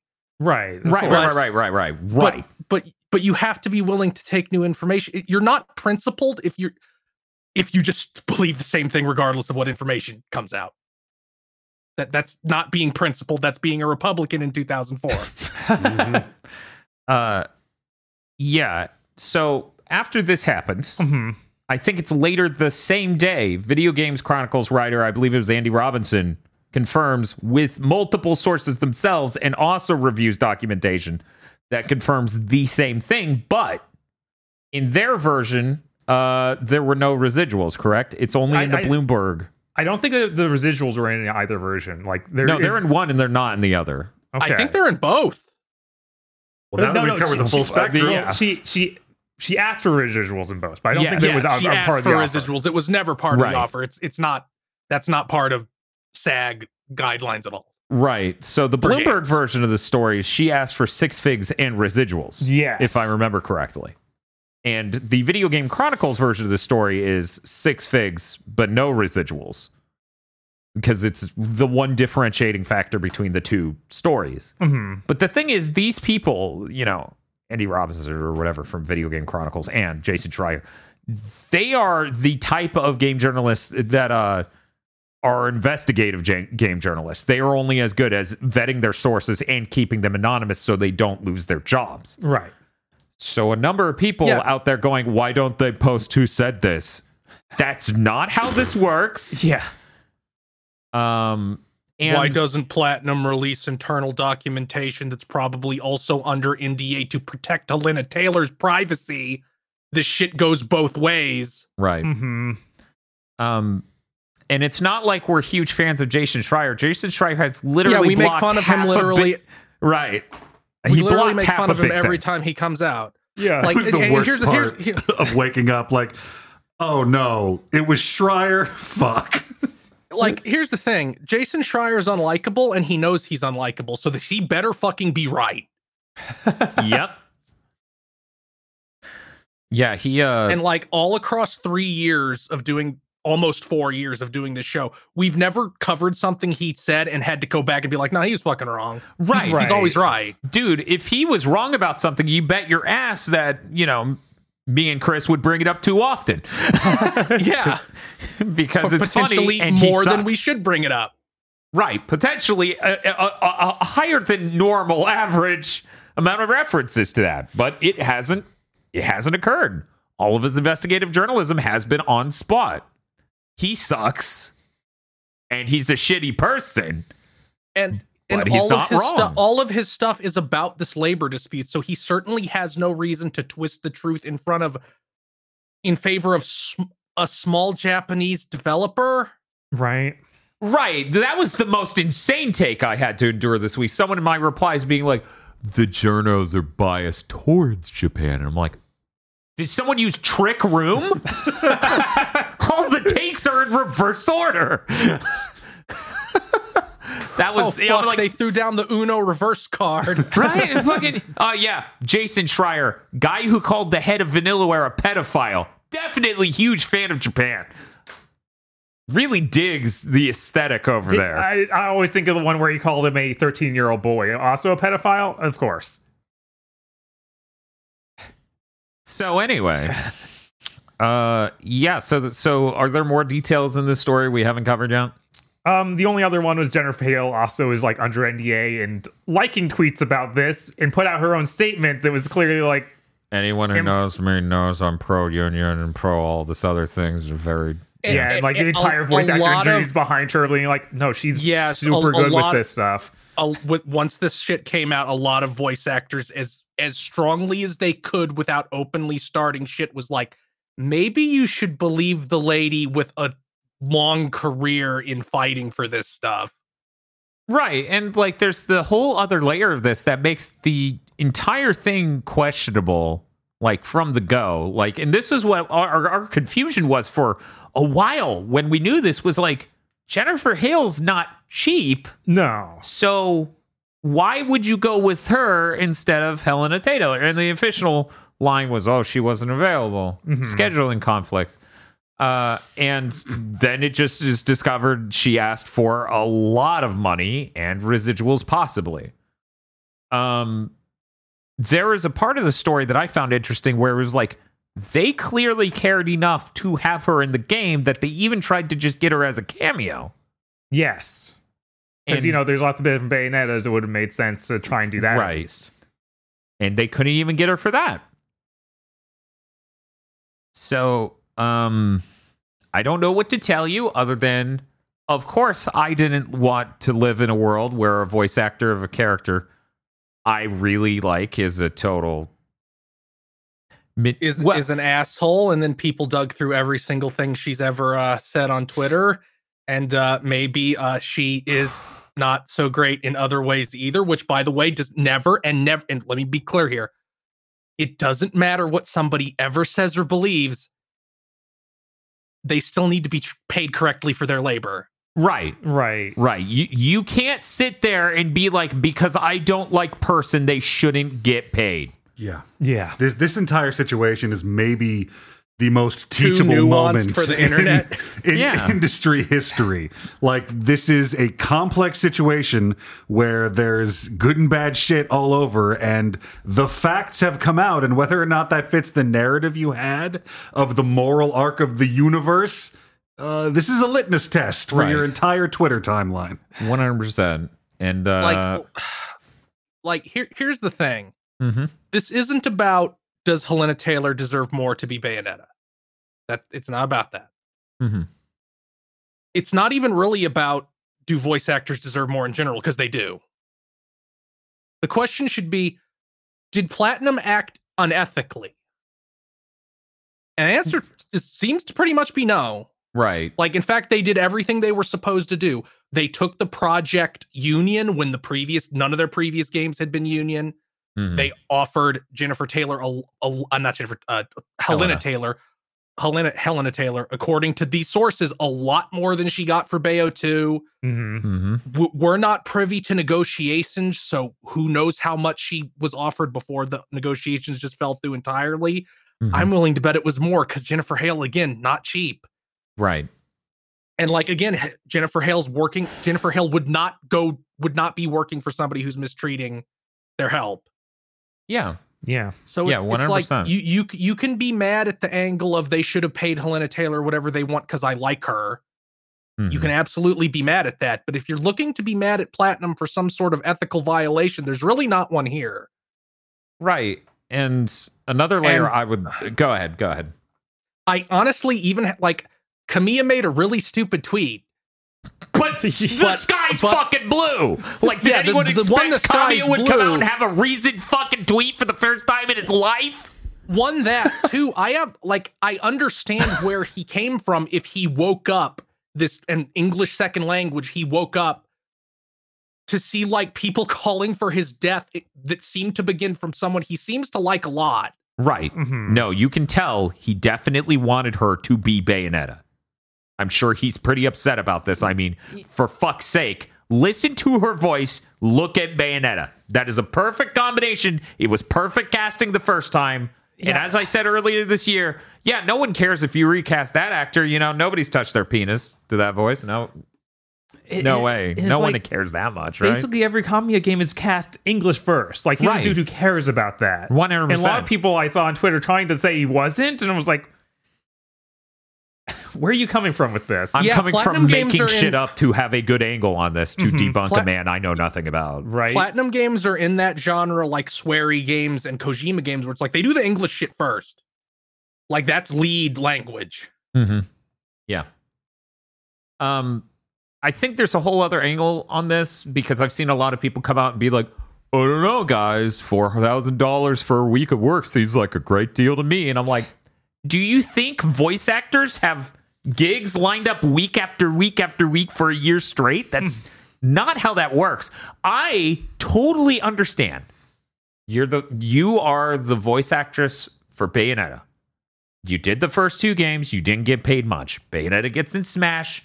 This is now a successful franchise, obviously, evidently, because there is a third game and they they're they have Nintendo's backing.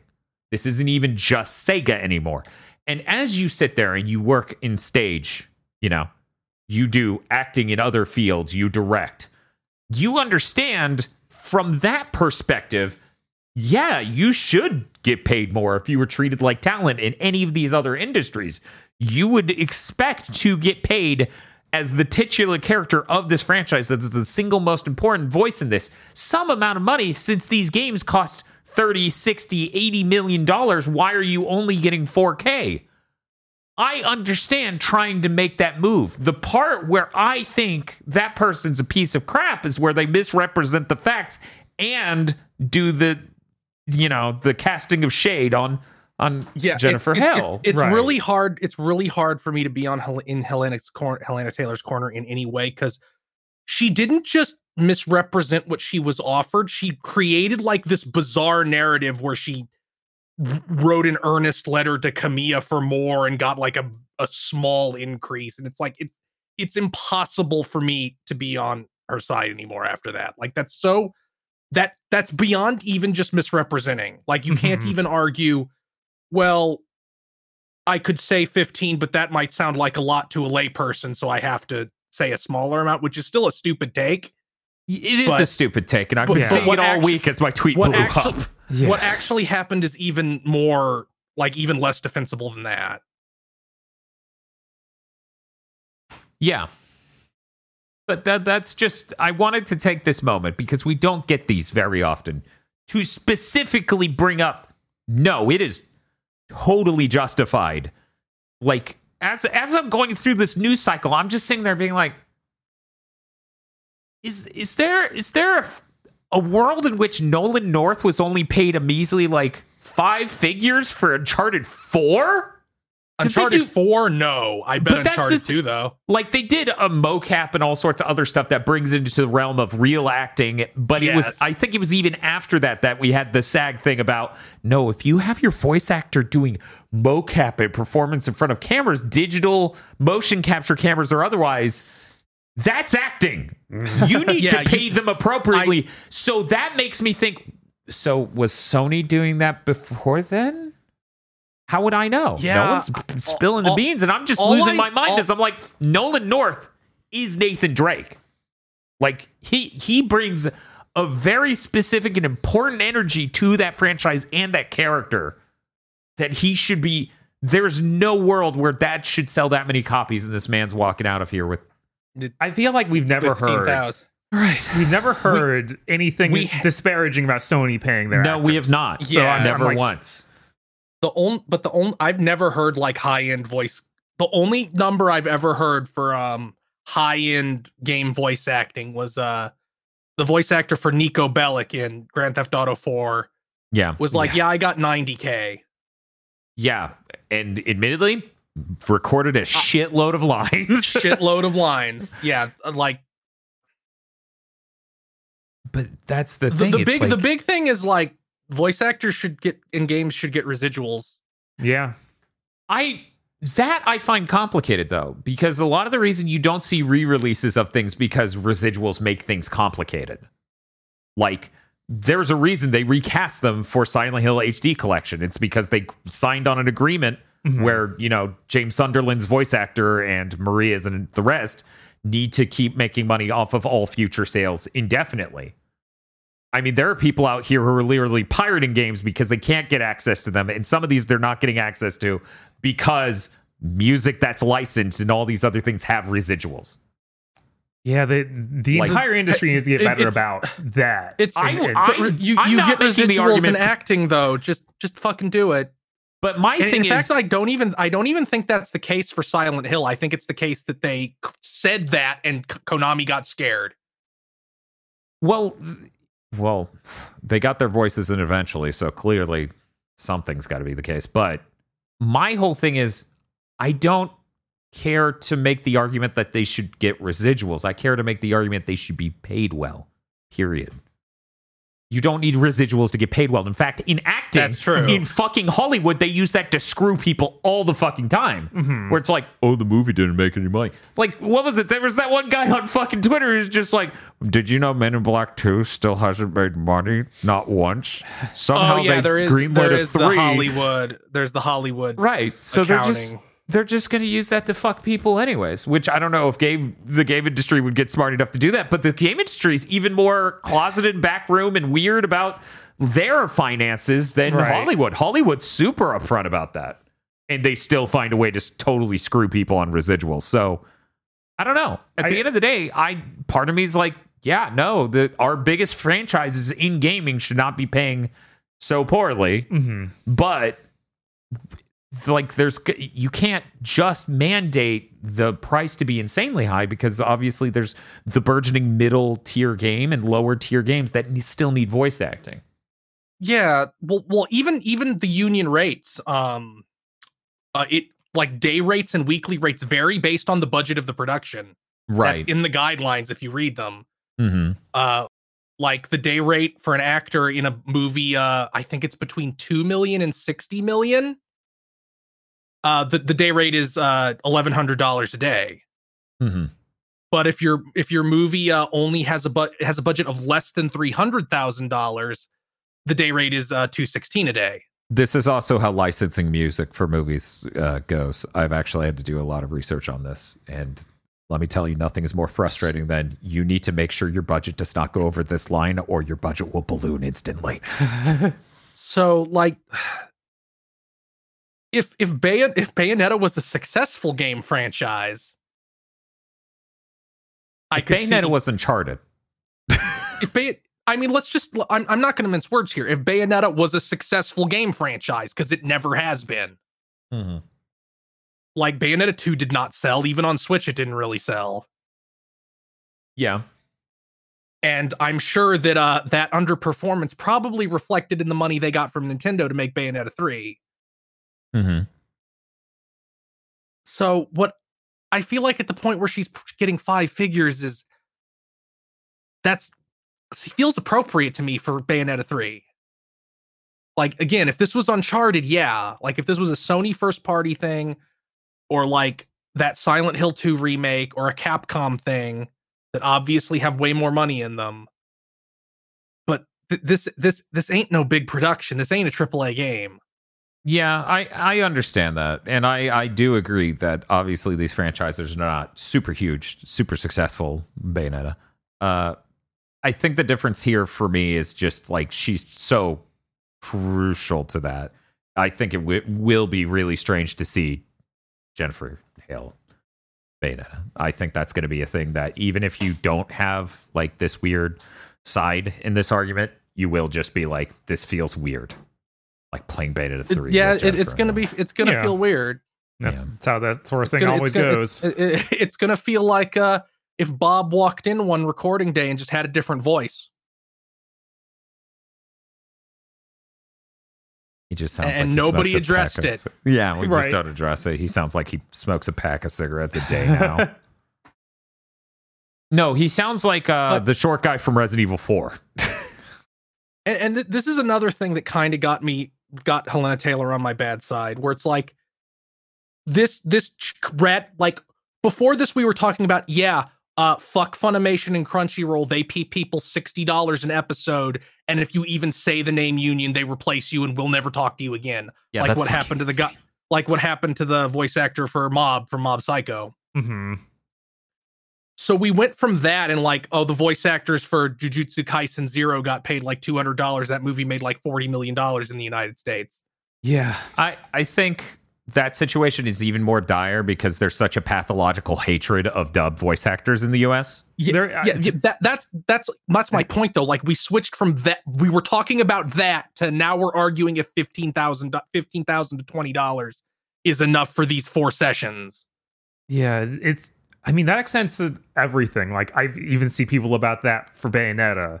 Like, oh man, the voice actors are crazy. Dude, It's like, guys. dude, that's that's not most Bayonetta players. No, absolutely The not. the uni- the U.S. audience for anime, there is a shockingly high percent Yeah, of it's- it- pathological haters of dubs. it is really the cross section, though. The, the people who like like anime and hate dubs actors, they're the same ones who Right. like games and hate dub right. actors. But like, if you're talking video games, that's not even a, a whole percent. Hmm. If you're talking about U.S. consumers of anime, it is definitely more than one percent of these fuckers. Absolutely. Yes, it definitely is. And, that, and, th- and that's the thing. Like when you have that much of an animosity towards that field, you can absolutely just pay them fucking. Plus, there, how many people idolize that concept of like being a voice actor in anime? Mm-hmm. Right? You know, that is a field where a bunch of people are just spending hundreds of dollars on equipment and working hours and hours and hours and going through And- and- training and shit. Yeah, no, they, they love the industry, so they want to be part of it. And Right. Then that, And they're it's taking true. advantage I, I mean, of that and- was uh, we do chugging bleach. Chad's voice actor changed, and the and the actor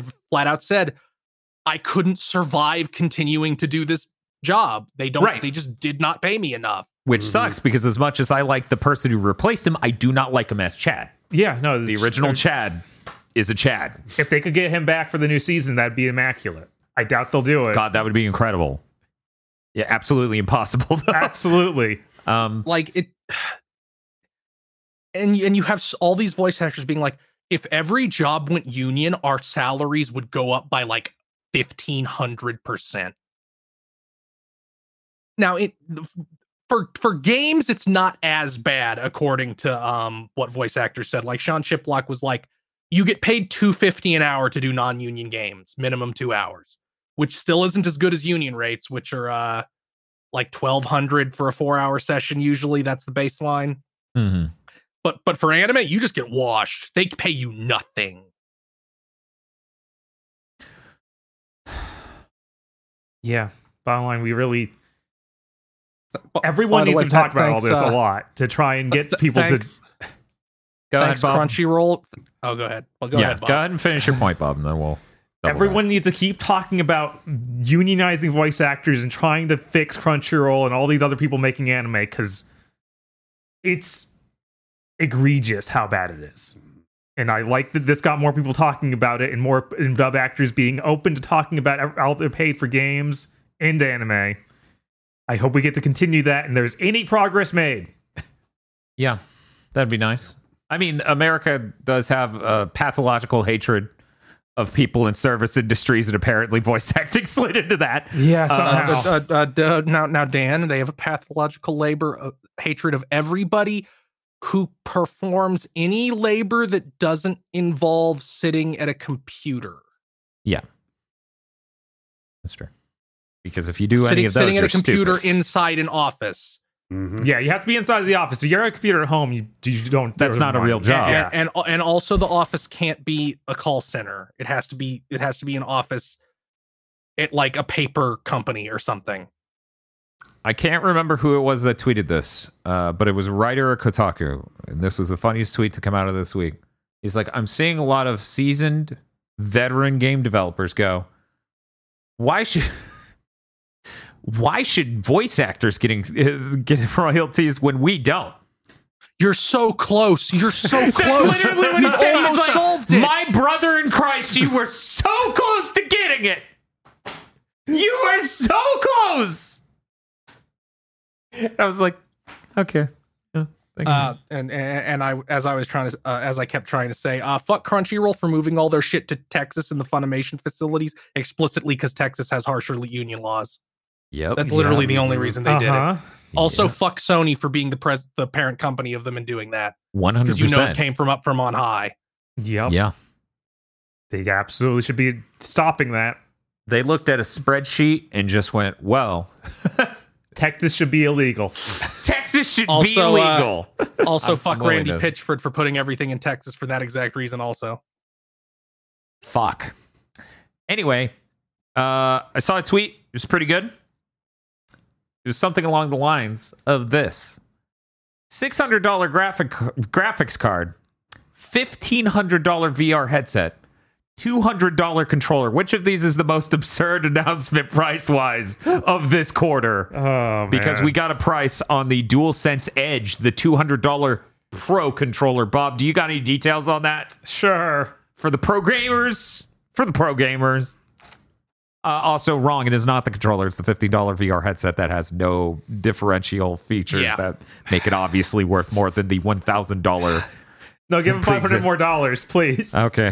they earned it. They're Facebook. Uh, th- once again, uh, this is for professionals. Yes. What's what? What? What? what, So DualSense Edge, uh huh. two hundred bucks as you just went over. Launches January twenty sixth next year. So So you can pre-order it soon. you can pre-order it starting the twenty fifth of this month. That's next Pre-order week. controller three months in advance. That's true. PlayStation Direct, so like direct purchase for PlayStation stuff. okay, That's so it it's like the fins on my console. yes. Okay. And then the following month, February twenty third, twenty twenty three, it goes to retailers. So if you So if you want to if you get want it, the competitive edge yes. on Call of Duty, but in January, hmm Bob, what are the features on this controller again? I know you can completely change the dead zones on the sticks. You Yes. can customize that. You can change the entire stick module so that'll prevent drift. You can just replace it wholesale. Yes. Um, there are back paddles that you could customize the input on that. Those looked interestingly placed. I'm not sure how that's going to feel, and I'm really interested in trying it out because it's instead of being on the handle, it's a little bit in. It looks like. Yeah. It's, Yeah, that's what it looks like. You reach out and tap it. Yeah, the all the other pro controllers I've ever used, they were much closer to the handles. So I've never used one that was inner. it's kind of like what they did with the uh the PS4 add-on. Like it's pretty similar Oh, to yeah. that, Yeah, that thing. and that felt fine. That thing was fine. Yeah, Um, I think this will feel better than that. It also has the uh, adjustable triggers, so you can have short stops and stuff like that. Depths. Yeah, Yeah. you can change the full depression depth on that. Um, this seems like a crazy price for it. Yeah, Like the 150 is what Elite controllers is at, and that's around where the uh, is that what the Elite's at? Yes. Oh, I thought it was also one of those 200, 250s. Yeah. No, not not when I checked it. There might Really? be two different, different versions because I know they announced more, but I'm pretty sure that the standard like Elite with all the features is 150. I thought it was way more. We got ours used in order to prevent paying anywhere near that amount. Yes. Okay. Uh, yeah, I don't know. At the end of the day, it's like it's a pro controller. Uh, so- Yeah, it's not. It also only has like Scuff and Elite have four buttons on the back. This only has the two, Mm-hmm. which doesn't feel as cool, Mm-hmm. but is I guess it's still just as useful, or it, it's not as useful, but it does what people want of having. Okay, I can have my run or my Reload, there and, yeah. or reload, whatever is you want to get in an easier reach place. It's funny because I've never really wanted it for Call of Duty, but I've absolutely wanted it for Destiny Mhm. because of how that worked out. Where I was just like, oh, it'd be really cool if I could like melee while keeping, yeah. Um, but okay, all right. Yeah, but I think that I think that price puts a little bit out of what I'm willing to spend. Maybe they'll drop it at some point and I'll pick it up. Like it'll go on sale for their PlayStation event or something. Yeah, maybe. No. Probably not. Yeah, probably like, not. we- we're in Um, the we're in the new economy. The console price goes up after two years. That's the true. controller's two hundred dollars until we replace it with another two hundred dollar controller. Um, yeah, I don't. I got into uh, really into trying these things out back in when the when I picked up the Elite and the stuff was about to come out. Yeah. Oh well, and also we picked up the scuff. and Uh, We did pick up the Scuff and fucking try that. terrible. Um, but after messing with those a lot, I'm like, I'm not really sold on the back buttons that much. Like Yeah. it's neat, No, I it's it can be fun. I agree. I don't. That's a lot of money. At least this is this is made by Sony. It's going to be high quality, almost certainly durable. Right. That's like Sony's MO. I can't remember the last time, probably PS3 era with that controller was the last time they made a true piece of shit. Right. So I, I, I have to have confidence this won't be like the Elite where it just degrades within a year. Right. The durability on the Elite's staggeringly bad, which Yeah. is something we bring up every time we bring up the Elite because you would assume a more expensive controller would be more durable. Right. That's part of the idea. But they even if- like, hey, it has metal parts. It's like not the important ones. Yeah, no, the attach- important parts are you metal. attach the metal uh, r- bumpers to plastic that breaks. No, guys, it's it's hobby grade, so it's it's designed for a consumer base of mature users who know how to treat a piece of sophisticated technology. Oh, I Oh, saw okay. just who could afford to replace it. I mean, that is uh, but I mean, at least you can replace the stick module. So Yes. if there's drift. That's a feature. Right. Speaking of which, everyone should figure out a way to replace the company that is making the sticks that keep drifting because everyone uses the same guys. Yep. So if People you ever are wonder, arguing about like the price of this thing, and it just makes me think of this old, uh, old, old parable Mhm. where, uh, you know, a man's working at a, gro- a man gets a job at a grocery store. He looks at the shelf, and there's there's two sections of corn. It's the exact same can of corn. Uh, one's fifty cents, and the other's five dollars. And and a, and a rich man walks in and buys the five dollar can of corn and leaves, and and he asks his boss, "Why is there two prices for the same thing?" The boss just says, "Some people want to pay more." I mean, that's and that's how I that's how I feel about these controllers. They're for people who want to pay more, more so than someone who wants something like demonstrably better. Yeah. Yeah, no, that's true. I mean, I've often made the the case of Kickstarter doesn't prove the market for a game. It proves the market for people who will pay $250 for a game. Yeah. It, it no, nothing has refueled the limited edition comeback more than Kickstarter. Mm. Absolutely. Absolute. I, I mean that a lot of companies now use Kickstarter to dole out their special editions. They don't even yes. they don't they're very upfront about like that's every tabletop and board game now. It's like no, we could make this, but it, it's instead of calculating how many super big dick editions we need, we'll just let you tell us how many of those we need. Right. And limited run games would not exist if not for Kickstarter. Yeah. Mm. Just wouldn't. Um, let's move on, Bob. Sure. Uh, they released a new Final Fantasy 16 trailer today. I thought it was pretty cool. I liked when they showed the kingdoms and they looked nice. Am I the only one who like they got to the fourth kingdom and I'm like neat, and then surprise fifth kingdom? I'm like fuck. Yeah, I didn't I expect too this, expected the fourth to be the last. I'm like, yeah, that's how it goes. You get the four kingdoms, the four crystals. Five. Oh my god. I, I I'm glad we got this trailer because I was really being like, okay, show something other than The Witcher. Yes. It really Like- needed that. yeah. Yeah, I, I think visually it looks nice. That trailer brought a lot more of what I want to see in a Final Fantasy trailer of the world than I feel like any of the trailers have so far. Mm-hmm. Um, I'm now more interested than I have been in the past. Yes. That game sure is coming out in the summer. And the fact we got the Silent Hill showcase, the Resident Evil showcase, and this all in one week within two days goes to show holy shit, those people saying Sony canceled a state of play do not look too strong compared to Xbox actually might be right. What fucking clown dimension have we entered? Oh god, I didn't even consider that that they did it so that the regulators would be harsher on Microsoft. Oh my god. 'Cause- Oh, now that- that's 4D chess. Yeah. Yeah. No, this is insane. Yeah, because all three of those have massive Sony deals that are super apparent. and they're Uh-huh. all like popping up console exclusivity, console exclusivity, console exclusivity.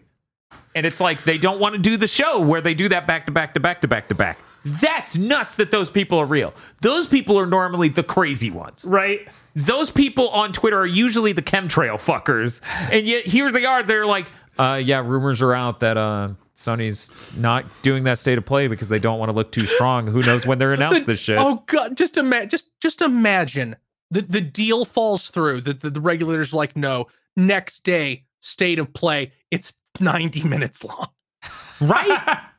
Like the UK tells Microsoft they can't, but they like the deal's off. You can't do this, but you now have to buy Square Enix.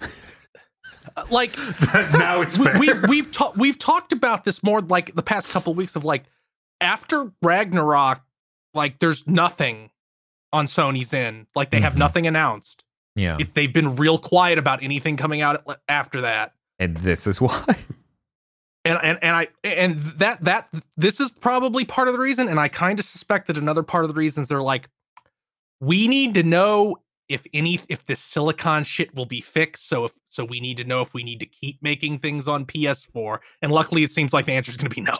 Yeah, I mean they're planning on shipping 30 million PS5s next year. That is massive. That is insane.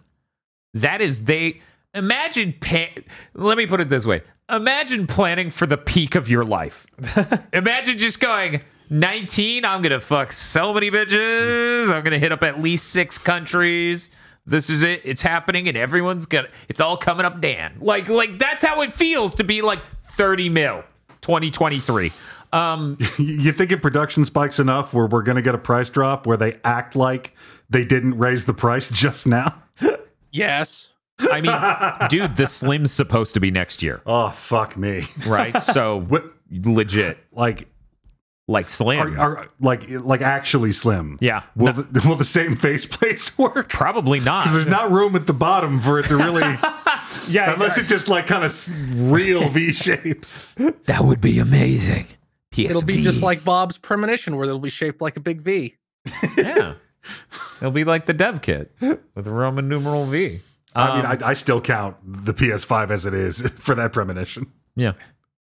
Um, you were saying, Bob, in Uh-huh. one of the articles, according to Microsoft, when they wrote the CMA or something, they were saying something along the lines of Wolverines coming out in 2023. And it's like, what? why the fuck would Microsoft know when Wolverine's coming out? Corporate espionage, But two, no, it's not. Yeah, no way. bad corporate Like- espionage. like, like Spider-Man 2, I- probably. Or Insomniac maybe, literally. maybe Microsoft lied to the government. would, would Microsoft really do that? There's always the chance that Wolverine is first. Um, I don't think so. That under development later. We know that much because it has the lead from Miles Morales. Ah, they- okay. And Yeah. they, they even like gave a 2023 year for Spider-Man. Spider-Man 2 does have 2023 and they actually reaffirmed that shit on Twitter in the last week, which was crazy. Hmm. Insomniac literally came out and went, "We're not talking about it, but everything's fine with the development schedule and it's still planned for 2023." And I'm like, "You can't just say that having not shown any of your game." That kind of tweet has such big dick energy I in know, modern right? game development. Everything's fine. We're still on track. That's nuts. That's nuts. I would I would much rather have just a developer be like "Hey, everything's going fine than the than the weird we have to see a trailer every two months or the game is canceled. Right. Yeah, Jesus. Um, so it's kind of crazy to be like, yeah, I guess next year we're playing Final Fantasy 16 and Spider-Man 2. And Yeah. Final Fantasy VII too. Oh God, yeah, that is the end of Yep. next year. Yep. I forgot they announced the whole this December is this one, Mhm. next December is this one, or next winter. Sorry, winter. Um, yeah. So, so I just thought that was funny. Anyways, we should move on. Sure. Bob, you're making this shit up. I'm not actually. Agro, tell Bob he's making this shit up. Bob, I think you're making this up. Mortal Kombat Onslaught was announced for 2023. This is a mobile RPG with a cinematic story made by or developed and co-published by NetherRealm Studio.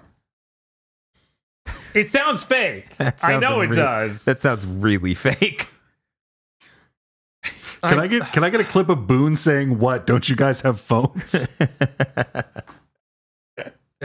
See see if Boon Is, he, if is Ed Boon on Cameo? this- i- i- if Ed Boon said anything about this game, that would just make it even less real because Ed Boon lies all the fucking time to everyone's faces.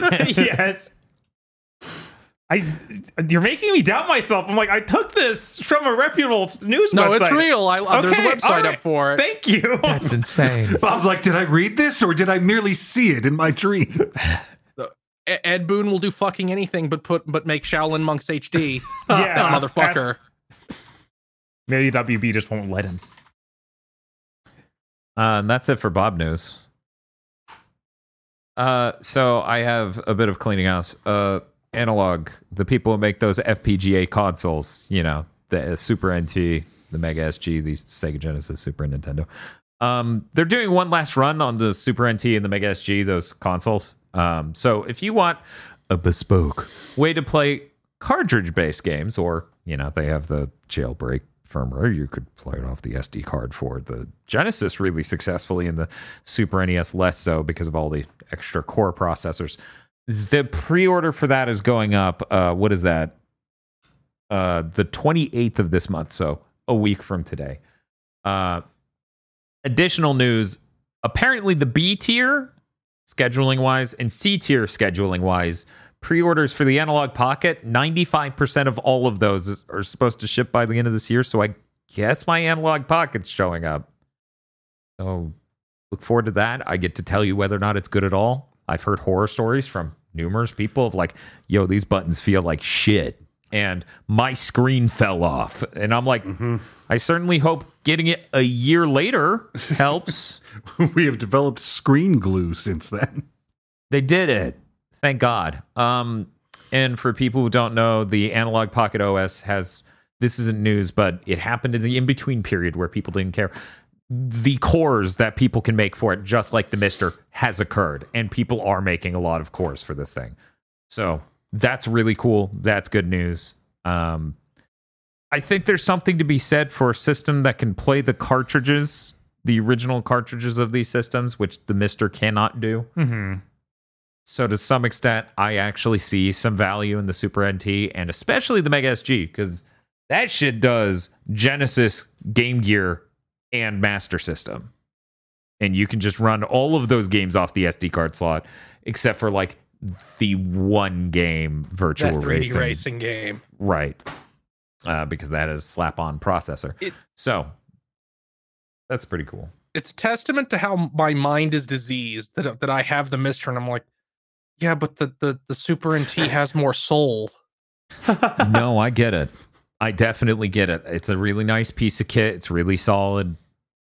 Every kink was worked out in Maybe the first if like uh, three weeks. maybe if I could really easily navigate the MiSTer menu with a controller instead of a keyboard, that would help.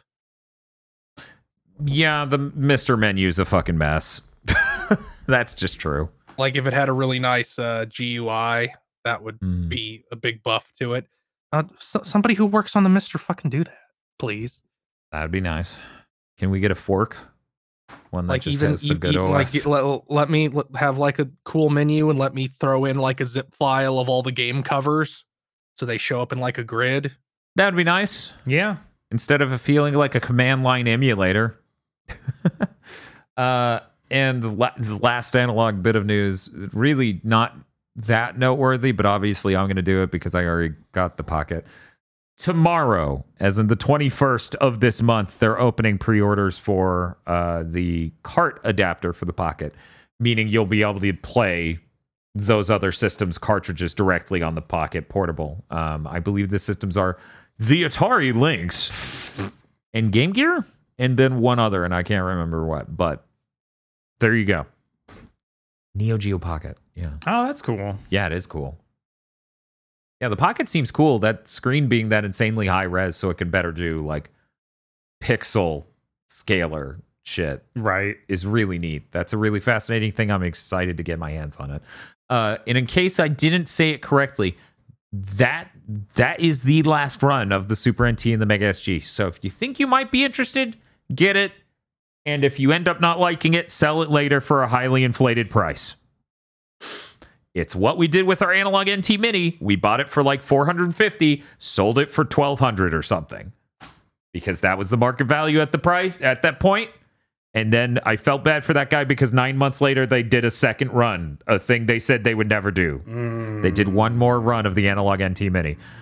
But yeah, But this is definitely the final run of these these ones. it probably is because they're probably going to move on to make the console version of what the Pocket is, right? Where it's the one that plays Everything. the everything. They they realize they can't do that many more of these. Though to be fair, they did announce a TurboGrafx one of these fuckers and then said nothing about it for what feels like 2 years now. yeah, I was like, didn't that happen? Didn't that get announced? What happened to that? I have no fucking idea. I was like, I understand production hard. You're not like a big dog like Intel, Nvidia, etc. Did, did this goes beyond that to have announced nothing? Did COVID hit the CEO and the FPGA programmer? How hard were you hit for you to have said nothing about the TurboGrafx one for two years? Maybe it was only one year, but it feels like two. Anyway, that's it for analog news. That's it for my news. We now head over to Dr. Agro. Dr. Agro. Uh, so brought to you by the people who whine and cry that every game needs an easy mode. No, an easier mode than that entitled Gen Z gamers pissed that's- and shit, That's that's them. and screamed and cried that not every single game ever made is is exactly the way I want it to, and I can't appreciate a game for what. it is. so it's been announced that Dwarf Fortress is actually getting a tutorial. you badgered these poor men into giving it a visual design instead of ASCII art, and now you bastards have demanded that they hold your hand while you learn one of the most obtuse and intricate simulation games in human history. I But can't yeah, believe they, they, took um, this future away from you. They haven't dated it yet, but for the upcoming Steam release, they have announced they have designed tooltips to onboard new players into Dwarf Fortress. The, the guy actually said, like, the test audience was my wife. I she's never played any of these kinds of games. I sat her down and she was able to play it enough to tunnel into a bog and drown her entire civilization. Good. So Then it seems working. to work. Yeah, that's Seems working. perfect. Absolutely. I'll I'll be happy to try it with that uh mod that adds all the things that beginners need. I- I'm excited to to uh I I need see you need the four no- you need the 4090 for Dwarf Fortress Oh yeah. for, for when one of your dwarfs accidentally knocks something down a mine shaft and the game has to take into account 800 floors of a mine in real time. Could you imagine? Woof. Uh, I've got a little bit of good news here, a uh, bit of kind of good news, but Yeah. you know, it's you got to take the good news and the victories where you can get them, or you will just wander off into the bleak morass of modern living and die. Or as we call it, the Bayo 3 segment earlier. Yeah. uh, Mackenzie Clifton was a, a tester on Smash Ultimate who got fired earlier. Uh, if you remember that news story, Oh yeah. officially for some tweet they had made. It was bullshit. She apparently asked Doug Bowser a question about unions during an all hands meeting and they fired her for it. Oh, Um, Yeah, that's Oh. not fucking allowed. yeah, it's union busting. Uh, so the, the, the NLRB got into that shit. Uh, they have been awarded a little south of 26K in a settlement. And what's funnier to me is Nintendo has to post. We paid this person this much money outside or inside of all their offices. it's pretty good. and like the NLRB list of like you have the right to unionize, you have the right to select a leader for your union. We are not allowed to fuck with you while you do this. yeah. It's you know it it's not much, but It's pretty great. it's a victory. yeah, it's pretty great. Enjoy them when you get them. Uh, you know, this is probably hyper relevant to our audience, so I should have said something sooner. Uh, it didn't occur to me to bring it up to anyone because I, I, I knew of this for my own purposes, but for people who did not know, VTube Studio version 1.22.0 adds RTX for face tracking. they actually implemented it already. It is better than an iPhone, even with the shitty webcam. Maybe look into that if you VTube. If you have Nah. a 2000 or newer series GPU from NVIDIA, that shit will make it much easier, much higher refresh rate for your rig compared to many other things. So maybe look into it. I had one more thing. Uh, I didn't put it in news. Um, yes. uh, Harvestella. They, they they put out uh, uh, like Yeah. hey like we got some feedback from the beta and we are slowing that fucking clock down I bet I bet Xeon's really happy about that. day one purchase I, I had one conversation with Lady Xeon about that. She's just like, "There's a fucking panic attack game." I was so fucking so floored when stressful. Agro said, "I beat blank." they were like it, it was we're slowing the clock down and the basic mage attack is sped up i'm like this was this was a report directly to my soul thank you for putting this on my desk uh, next, we are going to Chris. Okay, let's start with the Silent Hill news. Uh, Silent Hill 2 remake by Bloober Team's real. we had so much warning and it still it It still dang, hurt yeah. It still hurt a little. Yeah, we still all Uh, wanted we- to believe it was fake. We had to go through the fucking stages of grief on that one. um, it's PS5 PC exclusive. We don't have a release date.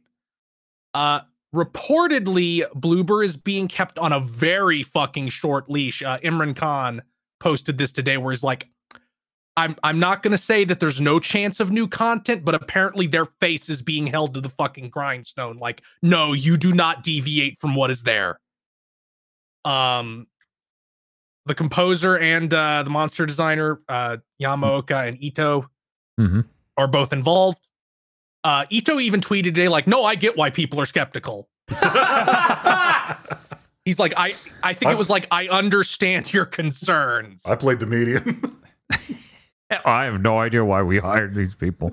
So, the I'm going to be cautiously optimistic in the sense that this will be a nice companion piece to the original game, but it will not be able to replace it. Because even with what we've seen already, I'm like, it, you, it's not the same thing. So, like having a really high fidelity emotive model is not the same thing as James Sunderland's weird ass fucking wax face. Not Yeah. having good emote, not having the capacity to emote properly, which was honestly probably intentional to some degree Right. with what that game's story is. So, Yeah, I think Ko- Konami, let, let me explain something to you, Konami. Just make the original one available on modern platforms, and nobody will care how bad you fuck up the the remake. yeah. Yeah, I think that, that like I was talking to Dan about this yesterday. Of like, there's no winning. Like, you can't do anything to Silent Hill 2. You have to just port it. hmm There's nothing that no deviation that people want. But then I explained to Bob, and it's like, Bob, use your fucking brain. You know, Silent Hill 2 is some sort of super game that you can't port to anything ever. It just doesn't work. They tried that, and look what happened. Our stream tomorrow. May, it it would be funny if they were like, we're doing this with Sony, so we got Bluepoint to be- reverse engineer from a disc of Silent Hill 2. Well, you know, I, I, so aside from what's wrong with your face, one of the things that bugs me about what they've shown so far, even, is that the fog does not look as impressive as it should when it's trying to be a new Silent Hill 2. Like the fog hmm. should look like Returnal fog. Yeah, it should be fully voxelized, volumetric, absolutely gorgeous. This should be like fucking Steam Boy. Like, sorry, we figured out a new way to do the fog. We're restarting production. Right, and that's absolutely what the Housemarque did with Returnal. They have hmm. their own completely custom particle effect system in order to get that looking right, it just does not look good enough in that way. the faces also do not look correct and good enough. The lighting for that scene of him looking in the mirror completely ruins the point. He's supposed to be basked in shadow. It's mm-hmm. supposed to be a dark, introspective moment, but instead they're like, "Well, we got to animate his face. He needs to be showing emotion." And I'm like, "Ooh." Yeah, so that, that that's why my like like maybe it'll be a decent companion piece. It'll have slight it'll be going for slightly different things. You can play it after the original and be like, that was an interesting take on the same thing. Uh, the moment the Silent Hill thing ended, I went to go see what local uh, local Silent Hill fan uh, fake aggro thought. And uh, he basically just screamed a bunch about why are they remaking two again? Remake one, you fucks. and uh, then was bewildered by the Silent Hill MMO uh, and uh, the other thing. But you know, said F sounds good. Anyways, let's let's move on. Okay, there's Silent Hill Ascension. It's an interactive streaming service, a streaming series where the audience will decide what happens, and it has some of the biggest soulless psychos in gaming involved. like it has it has DJ2 Productions, who I'm really getting fucking sick of of hearing ab- pop up. Fuck them. They leave a bad taste in my mouth. I actually They're- don't know them from anything. What are they? all they do is they buy the rights to these prop to do shit like this. Like they were the ones that got the Sonic movie off the ground, Oh. but they also but they also bought the rights to like they're where the Disco Elysium Amazon show came from. Is like they bought the TV rights out from under like without Oh. the knowledge of the original creators, Mm. and then they I bought see. a bunch of other TV rights. So they're like a vulture company Mhm. and and then there's like and then you go to the website of the other people involved and it's like it's just it's just an ocean of buzzwords you're drowning immediately Right. Yeah. fucking bad robot. Yeah. Like J.J. Abrams didn't even record a thing. He literally didn't bother to phone it in. No. The- like the, the the female presenter had to read his statement. Holy shit! What is this project? Yeah. Well, you know what it isn't? Uh, your pitch for a Silent Hill game, uh, but it's close. We're almost there. It's just a little bit more dystopic. Maybe. Maybe we could get. I'll be there. I'll be there in Twitch chat every step of the way. Activate the drones.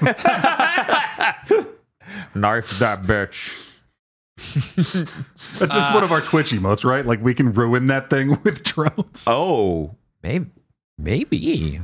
Let me, let me go check. Actually, Chad can check for me, guys. If if we have the drone emote, let me know. I need to fix that. uh, Silent Hill Townfall is the Annapurna thing. It is by No Code, who made Stories Untold, like it, like a Stranger Things aesthetic, which this even kind of looks like from what they showed. If it's like it's 80s and there's like a VHS tape, it's like a first-person adventure thing, but not like Myst. It's it's more like you you turn your, it's like an escape room game almost, where it's like it's a fixed screen and you interact with stuff on like a desk or whatever and get different effects. That's what that's what the their previous game was, and that's what I assume this will be something like that. Hmm. Hmm. Interesting.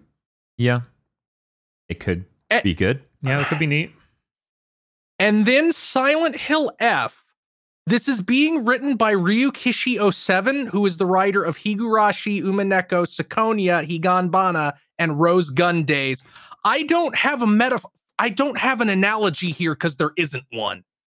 Yeah, this is pretty fucking unprecedented. This this is such It- a it- fucking bull. This is not only out of left field, it's an insane bullseye.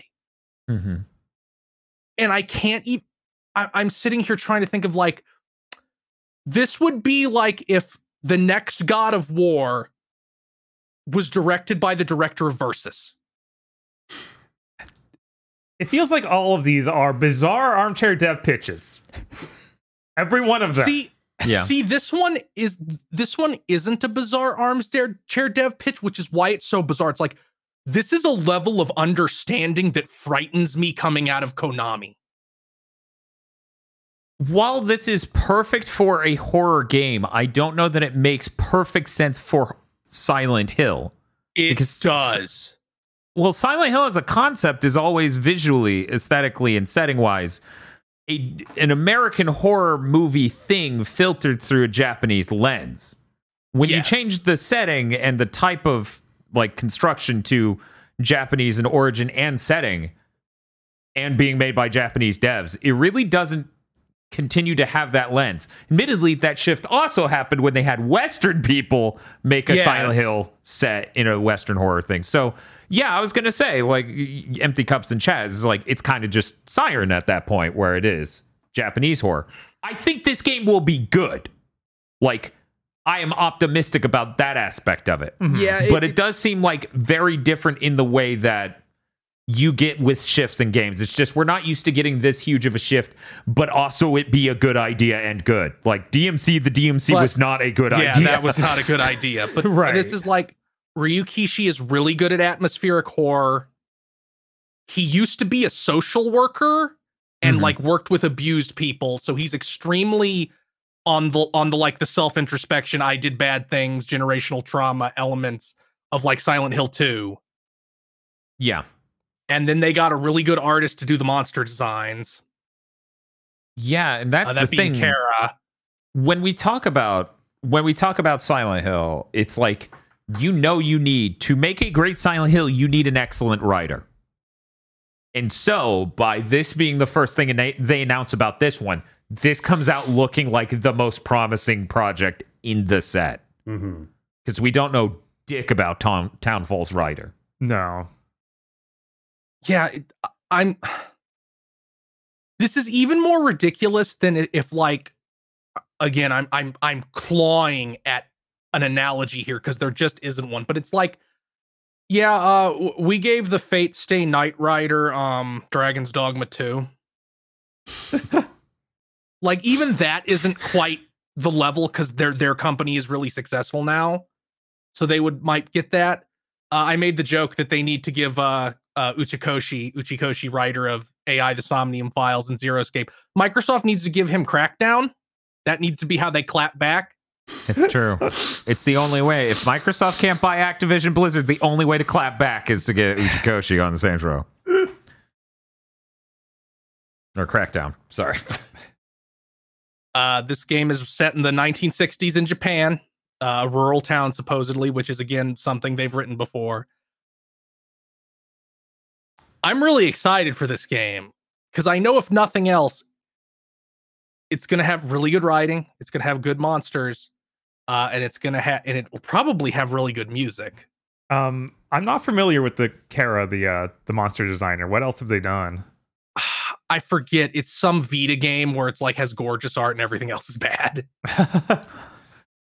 um, the developers also like pretty unknown. I can't remember the name Uh, right now. they're reverse. They're the reverse guys. Yeah, they're making Reverse. They did all the ports of the the Resident Evil games to modern consoles. Yeah, when you look at their cooperation with Capcom, it's like seven different Resident Evil projects. yeah, they've been doing stuff with Capcom since Devil May Cry HD collection, and they've been doing like a lot, bunch of the HD collections of things since then, like Onimusha, yeah, like I just said, the, the Resident Evils. yeah.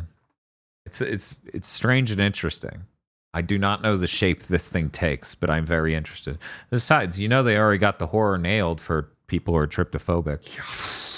I, I saw that and I was like, oh, I feel so bad for you. It's like, oh, that's the worst thing I'm going to see today. I want to take my face Off. off. Yeah. Oh, um, 100%. Spirit Hunter NG is what the artist did, which is a, a, a visual novel horror game for the Vita and also the Switch. Man, Cool. another really small, uh, basically unknown talent almost. It seems. Yeah, this is definitely the well, most I- interesting and radical project this in is the a swing. It- yeah. Yeah. The, Yeah. the fact the fact that they have like uh, like I wonder is this going to be like a ci- like a cinematic thing? Is it going to have combat at all? Is it going to is it going to be a visual novel and they just didn't Right. tell us? Like Right? I feel like it's it's gonna like the, it's it's gonna be like a full project, and and the first couple trailers are gonna come out, and depending on how they're received, they might like the the title comes out Silent Hill. Five. is, it, is it good or Yeah, they don't. They don't want to do. They don't want to have to do what Double Helix did with. Uh, I forget if Homecoming or Downpour was first. I forget which one of those was first. But whichever one was first, they were like, "It's Silent Hill 5. and they were like, "It's not Silent Hill 5. yeah, that was impressive. That was That was impressive. embarrassing. Um, but yeah, that's that's really good. Weirdly enough, despite that project existing, not the it may be the most radical thing hmm in this set, but it was not the most insane thing The most this set. insane thing is uh, Christophe Gans, director of the first Silent Hill live action film, is returning to direct a new one titled "Return to Silent Hill." First two, they gave him a third. Wait, he directed the second? Yeah, apparently. Either that or my Silent Hill fan friend is just completely wrong on that, but they gave him a third. That's fucking nuts. Let's, the second was not him. Okay. here. I'm gonna have to own my friend on Facebook. But yeah, no, fucking what the fuck? They give him another movie? Right? and he's done like fuck all since that movie even he did he did uh, some weird french beauty and the beast movie and then that's in 2014 and then that's it so they they like brought him out of cold storage they're like no we need that guy That's insane. Because, Yeah. And it's even weirder because he's like, well, this one's going to be Silent Hill 2. And I'm like, question, you made Silent Hill 1 Silent Hill 2. You you already did that. Sir? How are you? him and his producer come out and they're like like yeah you know we we we made the brilliant and beloved masterpiece silent hill 1 the movie and i'm like No? what hmm did no one tell you One or more of these things is completely wrong. uh yeah, that was insane because um wait wait For people what who the don't- fuck, what what the fuck do you mean that the writer of the first silent hill movie wrote pulp fiction weird. What? Okay. Um but yeah, for people who don't know, Silent Hill 1 the movie uh just takes a lot of the monsters and things from 2 which don't make any fucking sense if you've played even just Silent Hill 2. Like you could play Silent Hill 1 and be like these monsters weren't here. That's weird. Okay, they're cool and iconic. But if you play Silent Hill 2, you go that makes no fucking sense. What are you doing? So the thought that he's like, I'm bringing Silent Hill 2 back to the movie screen and we're going to make it fresh. And I'm just like, you know, it'd be fresh, them being in the correct fucking movie. so that's interesting. And it, it feel like a gigantic part of this direct is them yammering on about this project that's Yeah. so early in development they show they can show nothing. Literally nothing. Well, no, they show literally something in that they have storyboards. It's one of those moments where I I got bored listening to him talk, so I started skimming through that segment. Yeah. And I got bored because of how many times I had to click right to get through it. Yeah. yes, it is huge. Massive. Fuck me, man. Absolutely massive. I can't believe they're fucking doing that. Okay, let's move on. Uh, G4's dead. We covered their layoffs a couple weeks ago, and I really thought that uh, this would stall off the end for more than two weeks. Same. Uh, they apparently didn't tell any of the people who were fired that they were being fired because people were in the tweets of the announcement being like, "This is how I found out." Mm-hmm. A- again, like this was always a doomed project. The way they ran it, like I'm not going to say that the concept of doing a larger, more well-resourced gaming channel is doomed, but it really had this this executive energy of like, well, we're a big company. If we do the same thing these fucking losers do in their bedrooms, we'll take all their views instantly because we're a company and deserve it. And then that did not work at all. yeah, I still it makes no sense what their strategy was and I it made no sense to me from day 1. Uh, a bunch of people tried to tell me, "No, no, no, no, no, it's going to work." To I'm like, "No, that's nobody wants to tune into a media conglomerate and act like they're your local Twitch streamer. They want shows and Mhm. episodes and constructed things from them. yeah, and it, it they acted like, oh yeah, we'll just get back uh, Adam Sessler and Kevin Pereira, and that'll give you enough to get people back to the channel. It's like nobody cares. Right. Like those, those guys are washed up before the G4 ended. I mean, 100% like I think more people care about Kevin being back than Adam. hmm And then Yeah, Ke- they ended up burning that goodwill really fast with Kevin on Attack of the Show. They did. uh the the part where they're licensing content from Scott the Woz and other shit, it's like no, no one cares. Like Yeah, what? they can already. They're already watching that. And, huge. and it's censored properly on YouTube. Unlike apparently when they accidentally aired it, where you could hear Scott say shit. um, I don't know. None of that made any sense. It was really stupid. I guarantee you could have given me a tenth the budget, and I could have had a better swing at it. Adam Just Sessler had a real embarrassing meltdown uh, over this. Uh, I think it, it lasted like a day and a half. He uh, he turned like it, it was bad. I fail to see how he can ever work in the industry again with this meltdown. oh, Where it's like, uh, I'm gonna fund a house. ca- Like he's quote tweeting people like making fun of him for this for this shutting down. He's like, I I should fund a house candidate in your district to cut off all federal funding, so you have to whore out your daughter. Is one of the things he sent somebody where it's like he went real mask off.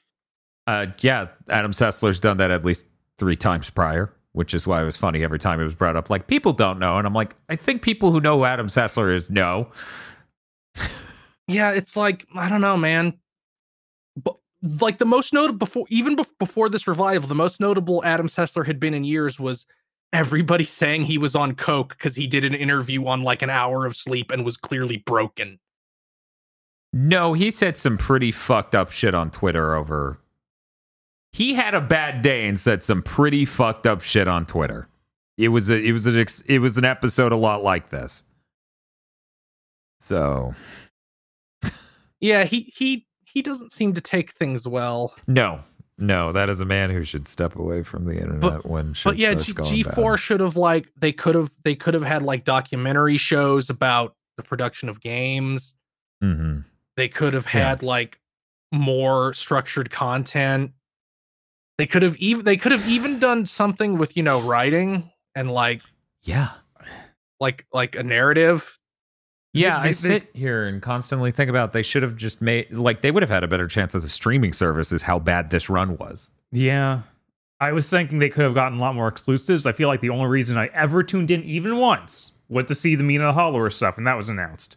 And Yeah. that was their exclusive. and that that was seemingly because Jirard, you know, the completionist, who found out he got fired by that tweet Yes. from Nebellion or Warrior 64. Um, he was the only reason they got that exclusive, seemingly. Probably. Because he seemed to know the devs. And it's like, hey, you know what would help? Money. Pay devs to make you the exclusive source. Then Like- when you build up the following, you don't have to do that anymore. when Game Informer's sitting here constantly underfunded and bleeding staff is still having new cover stories every month that are actually important, Right. how can you not do that when you have this insane budget? Yeah, it's absolutely insane. This thing was clearly had terrible leadership. hmm I don't think I heard any idea about what any one specific thing they did over there at G4 and went, oh, that's smart. Not one. No. Did they make their back catalog available? No. Did they hire people to make new editorialized content? Like written, produced shows? No. They're just doing streaming and a bunch of other kind of like shit any of us could do sort of content. And it's like, that's insane, dude. What are you doing? Yeah, they could be like, uh, "Hey, gaming historian, we're gonna give you a team of researchers. Make us a show." you you can't sit here and come in under YouTube Red trying to do their premium gaming shows and be like, "We tried." hmm Uh, no. They- Excuse two- me. You didn't give money to Egoraptor and say, "Hey, go make cringe." You didn't try. 200 employees, IGN sized. They were IGN sized. Right. It's insane. Literally. IGN sized for like 5,000 views of video. Yeah. Yeah, no, it was absolutely terrible. Um Rip. Uh, uh, they, they they talked about the new Stranger Paradise DLC, uh, Stranger from the Rift or Wanderer from the Rift. It's the Gilgamesh one. Uh, it's structured exactly the same as the first one, where it has a new difficulty mode and you have to grind forever. I think they also said there it would have some kind of new roguelike dungeon, which is interesting, but not if I not a guys. Your DLC shouldn't be play the main game, play the game again. That shouldn't be your DLC plan.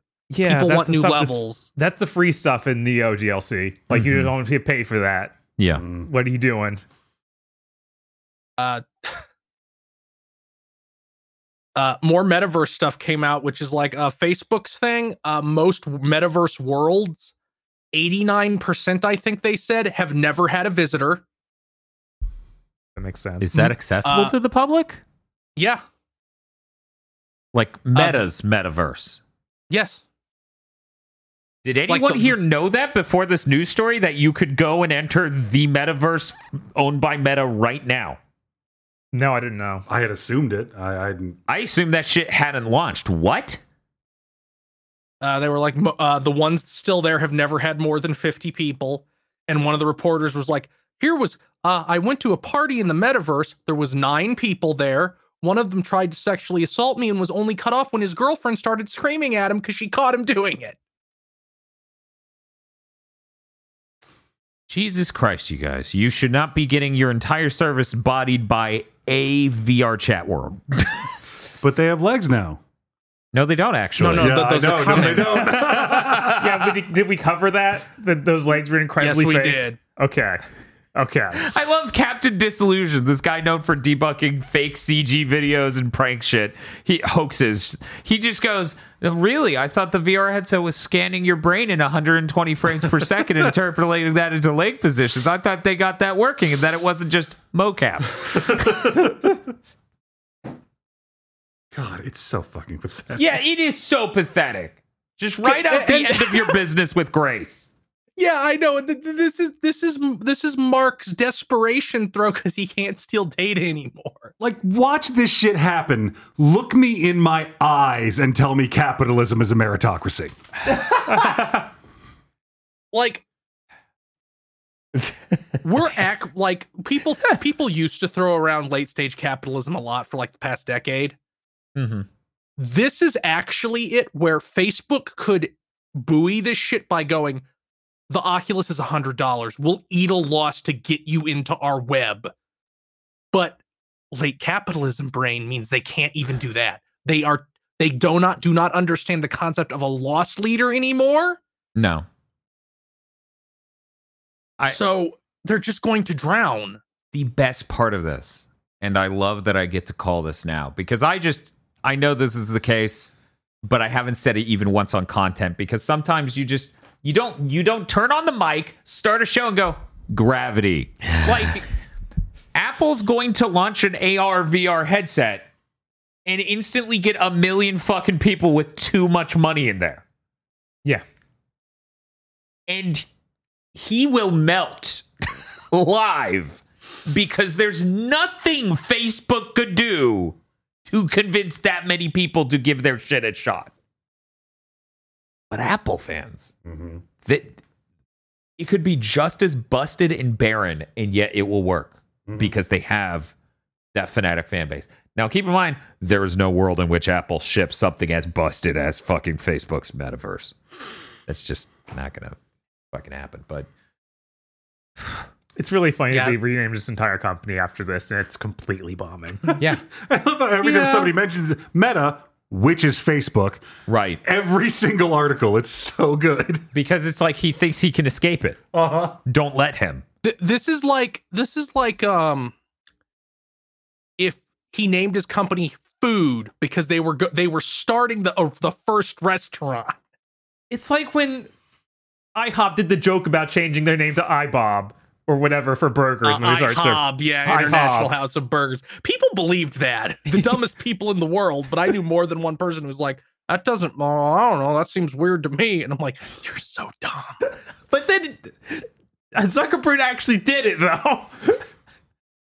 Well, this was going to be the future, and everybody was would know what the metaverse is, and his company named Meta would be at the forefront of it because it would be in their name. Mm-hmm. Right. It would be in their name. So that's like calling, ta- you know, like dibs. Yeah. Yeah. Yeah. Just- Multi billion that- dollar dibs. Uh, sp- speaking speaking of miserable failures, uh, Netflix is considering starting a cloud gaming service. No, no, no, no, no, no. They already started it because they already have streamable games on their platform. Now they're they're serious about the investment is what that announcement was. They're serious. This is really happening, you guys. now that Stadia is no longer standing in our way. Yeah. I'm doubling down. I- Like I said it in a tweet, if they buy a single thing, any infrastructure, any code, if they hire anybody that was high up in Stadia, Yeah. I'm calling that premonition fulfilled. Which premonition? It was the the the 2020s uh, gamer premonitions. Okay. I said Stadia's going down. They get bought by Netflix, who tries to relaunch it. Fucking damn it. yeah, that that counts. that definitely counts. I saw someone try to be like, but here's the thing, Stadia didn't succeed, and and I'm like, okay, perfectly logical tape, sure. And then they go, and they had patented special technology to make the encoding video work even better. There's no way Amazon. I'm like, what the fuck are you saying? It's not going to work because it's cloud gaming. None of the shit you just said matters. Did, Yeah, there- did there Microsoft is- that just come out this week and be like, cloud gaming actually sucks? It's Yes, that was a part of their Wait, fucking pages long diatribe about how small their dick is. It was insane. They literally no, we're not making this up. They literally did that this week. They went Cloud gaming is really not taking off, so you know, don't consider that a huge Yeah, competitive they said we really like we are relying on Apple and Sony to make cloud gaming a real thing, so that we can come in behind them and destroy the industry. They literally said that. We live in such the a company fucking called Cloud. Gaming immature and unproven. Yeah. It's in its infancy, and it's an it is not. It will not replace anything. That's it. It's dead. They just said it. They just said it. It's it's over. Cloud Gaming Defenders. the the the amount of shit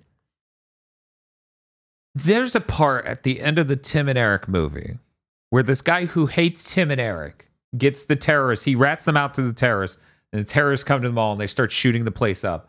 And that guy realizes the terrorists don't consider him a part of their team because they start firing at him. And he runs back and he does this really long monologue about how he's scared, he's terrified, he's sorry, he shit his pants, he's sorry, and they hate him. And Microsoft is that guy right now, as he just goes, listen, all this shit, I didn't sell that many consoles. Cloud gaming's a farce. I'm sorry, you guys.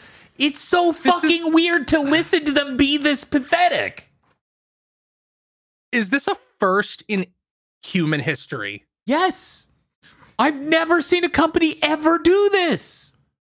Their whole job is to not do this. You didn't make Disney say their dick was small before you let them buy Fox. Right, 100%. Someone at Microsoft is literally crying while pounding a desk while saying that to themselves. I mean, but this this is Microsoft's mo. I mean, you remember in the '90s when they went to antitrust their asses Yes. because they tried to own all of computers. Yes. They went, "What? No, that's not true. Netscape's a thing. We bought Netscape last week. Fuck. Uh Yeah, no, they they had to try really hard to not get completely broken up as a company in the '90s, and then we went let them go to two and a half decades without any checking of power whatsoever. Yep. It's it's okay. They haven't taken over everything because they're incompetent, but we still have to tolerate them. Uh, speaking of which, yeah, let's just segue into that. That that Uh, was a smooth transition. Microsoft laid off a thousand people this week. They laid off eighteen hundred in June, or no, it was July. Um, and they're in the middle of a hiring freeze right now. So like they sense they sense economic downturn coming, and they're like, we've got to save our acorns. Which also, I guess, feeds into their thing that came out years ago, where it was like, we seventy percent of our staff needs to be contract. Yeah, which is the problem with our law firm. Okay, now I know it makes perfect sense for a company to do something like this ahead of the giant recession we're totally headed into. Um, can I entertain for a moment the Mhm. super cynical notion that they are also playing 4D chess and they laid off a thousand employees to look weaker to the CMA? No, because they have like three hundred thousand employees. Maybe if they had laid off fifty thousand. Oh, Jesus Christ! uh Gotham Knights, uh, as we ta- I think we talked about it last week, is only going to have one mode, which is which was uh, 4K ray traced and 30. Uh, well, it's actually not 30; it's somewhere around 24. Um, yeah, it has terrible frame time issues. The Callisto Protocol made fun of them on Twitter and said that they would be having a uh, a performance mode that hits 60. And um, Digital Foundry, di- the, the the Digital Foundry Gotham Knights video is out, and it's a Kroby Cat video. it is like- that bad. God. it, it is that bad where it's like we're going to compare this to Arkham Knight, a game from seven years ago that did not get a PS4 Pro or Xbox One X enhancements. It beats Gotham Knight's ass in basically every way. Yeah, it's nuts. This Uh, is they were like, they were like, this game has animations that look like dog shit. Nothing looks like it flows right. They let characters snap into awkward positions for these fucking animations. Um, the city layout is boring and it doesn't feel like Gotham. How bad do you have to be for that to be in your digital foundry breakdown of like, hey, this ain't fucking Gotham. Yeah. It's like uh, the motorcycle is worse than the Batmobile in Arkham Knight. It isn't nearly as cool. Oh. Um, combat feels bad.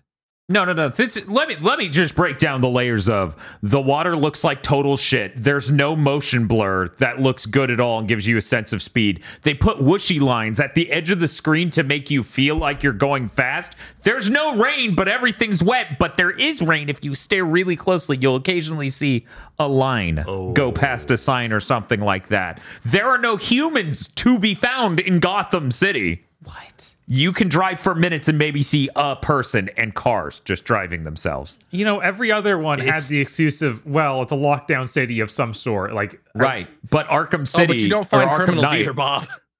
Arkham Knight just has people all in the streets like mobs. oh yeah, it does have a bunch of it, It like has, enemies. It has legit ass enemy mobs, just shitloads of people. This thing's a ghost town.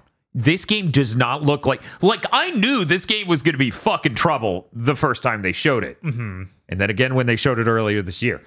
It- but I didn't realize they were going to shit the game, and it's just not done. This literally looks like they went get out the fucking door. Suicide Squad coming out next year. We cannot show the both of you at the same time. No one will buy this game if they see something for Suicide Squad, and it is coming out anywhere near this. Yeah, I had- why why did they greenlight both of these projects at once? Because they're insane and Destiny drove them insane. They couldn't just make another Arkham Knight. They couldn't do that. They couldn't let those fuckers make a Superman game. They couldn't do that. We have to make the games as a service game. Which the funny thing is, like, from what I'm hearing, Gotham Knights just has all the games as a service shit stripped out, but it's obviously structured like one. Yeah, here it still is uh, filled with a I ton mean- of grinding you don't want. It sounds like the Assassin's Creed games now. Right. Like you just you just hit grind walls, and you also have the They- loot that's terrible. It honestly sounds like they didn't strip it out. They just didn't finish it because they were like, we're bringing in a four person raid mode later. It like, and there's and and the reviews were like, there's no end game. You get to the you like you beat the game and like there's no nothing there, which Mhm. sounds to me like we didn't finish this. Yeah. That's so crazy. This is what's required to get a four from IGN and a five from GameSpot. uh-huh. Which means if you There's- use there's- the full scale correctly, this game is definitely not even a four. yeah. this the most insane part of the digital foundry thing is them showing uh red hood jason todd which by the way uh, jason todd regularly tops the most attractive dc character male polls they made him look like he's going to call you a slur on xbox live in this game like I, I don't understand why they did that but it's just him running down an empty train track and the frame rate tanks harder than anything else that digital foundry tried It's bad. Yeah, that's rough. Yeah. uh, let's move into something else insane. Uh, Sony says they didn't put the Nathan Drake collection on PC because it doesn't look good enough. They need to stop with this. We don't need a remake of the first three Atari games. I don't think they're going to remake them, but they they literally said, "Well, we could have put them on PC, but we decided that they don't really stand up to modern games." W- worth noting, uh, the Last of Us Part One originally started as an Uncharted One remake, and they said we would just have to fix too many things with the gameplay. It's too hard. Let's remake The Last of Us. Mm-hmm. I'm sorry, you said The Last of Us Part One, and I, I, I, I obviously assumed the first Last of Us game because my brain keeps trying to erase that that fucking project happened because it doesn't fit in the universe. You know, on the Xbox One, God damn it! yeah, this sucks. That's really stupid. People, of course, want an accessible way to play Uncharted 1 through 3. That is some real Jim Ryan brain shit. That is absolutely Jim Ryan brain shit. Goddamn fucking diva ass motherfucker. Uh, here, let me let me just read the exact thing. While Okay. considering what to debut on PC with, we looked through our catalog and decided the beautiful globe-trotting stories of the Uncharted series felt like a natural fit to introduce to players all around the world. Now, you may be wondering why we didn't start with the original Uncharted.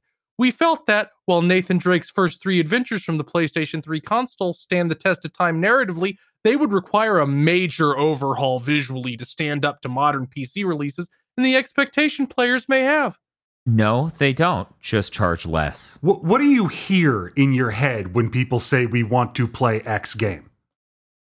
What is it? Uh, we want to play X game, but it looks like the new Ratchet and Clank. So stupid. Yeah. They like the Jim Ryan era is literally them thinking, well, they say they want to play the Sly Cooper games, but if we actually let them, they'd complain about how they looked. That sucks. A lot. Uh, but but we can let them play them on streaming. For some reason, that doesn't activate the bug. It is only natively that makes the that makes the this happen. See, when everything looks bad on streaming, they'll just be like, "Oh, this is normal." Well, as we know, uh, streaming doesn't exist. So Oh, yeah, you you're can do right. whatever in that space, and God can't see you. Uh, credible rumor: Bungie's bringing Marathon back. Uh, it's going to be a three-person squad-based extraction shooter. what exactly is an extraction shooter? You you you pick a mission you land in the mission you go do objectives and you have to escape so so something like Hmm. payday might be a good comparison Huh. Interesting. Uh, this fucking Warframe. rules. I would absolutely yeah be interested warframe in is specifically this. what i was thinking of Yeah, no, that, that'd be cool. Yeah. It, it'd be cool. I sh- I'd like Bungie to make a single player shooter again someday too, but Y- this y- this seems fine. Yeah, the the three player. Uh, base. It sounds games as a servicey too from the, that rumor as well. I mean, Like- that makes sense. Three player. shooter Yeah, it's like- fucking Destiny. Yeah. Yeah, it's just Destiny more. Mm. but that's fine. I, mean, love Marathon. I like that universe because for people who don't remember, Marathon is canon to fucking Destiny and Halo. Is and Halo. Yeah, Yeah. yeah. They're all technically in the same universe, especially like super provably uh, Halo and Marathon.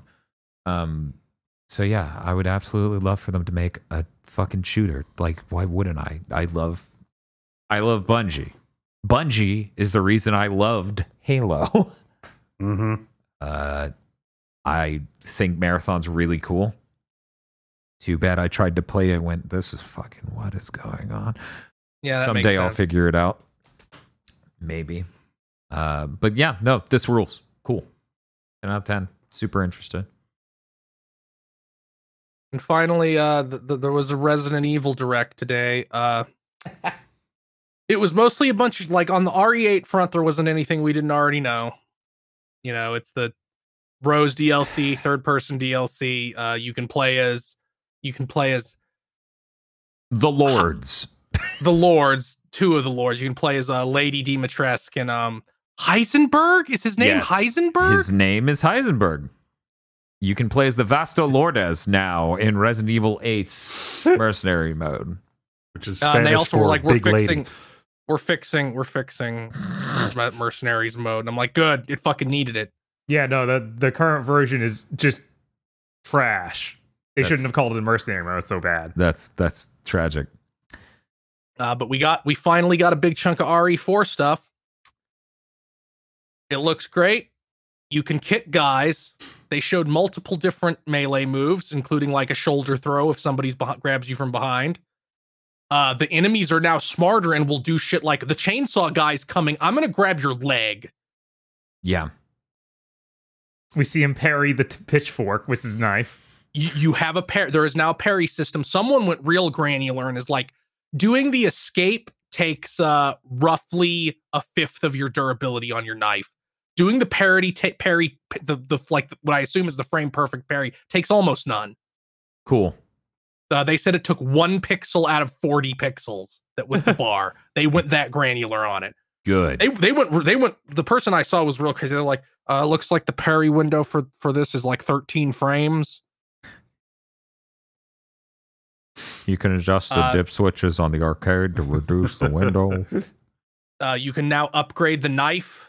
It's one- it's one of the weapons you can upgrade, which I, like think is real shit. cool. I love the knife. Uh, there's a new weapon called the bolt thrower. The jury's out if that's just the mine thrower with a different name or if it's actually a new Yeah. weapon. Yeah, the mine thrower threw bolts that exploded, so it's kind of like it could be that. hmm Who knows? Uh, they they showed ammo crafting, which was in eight, right? I think. Yes, it was. I think it was in three at least. hmm Uh, they showed ammo crafting. Uh, they showed minor changes to the treasure system, like you'll be able to find special treasures that you trade for items. hmm Leon still has goofy one-liners because he shoots a lantern that falls on people and burns them. And is like, just send me the bill later.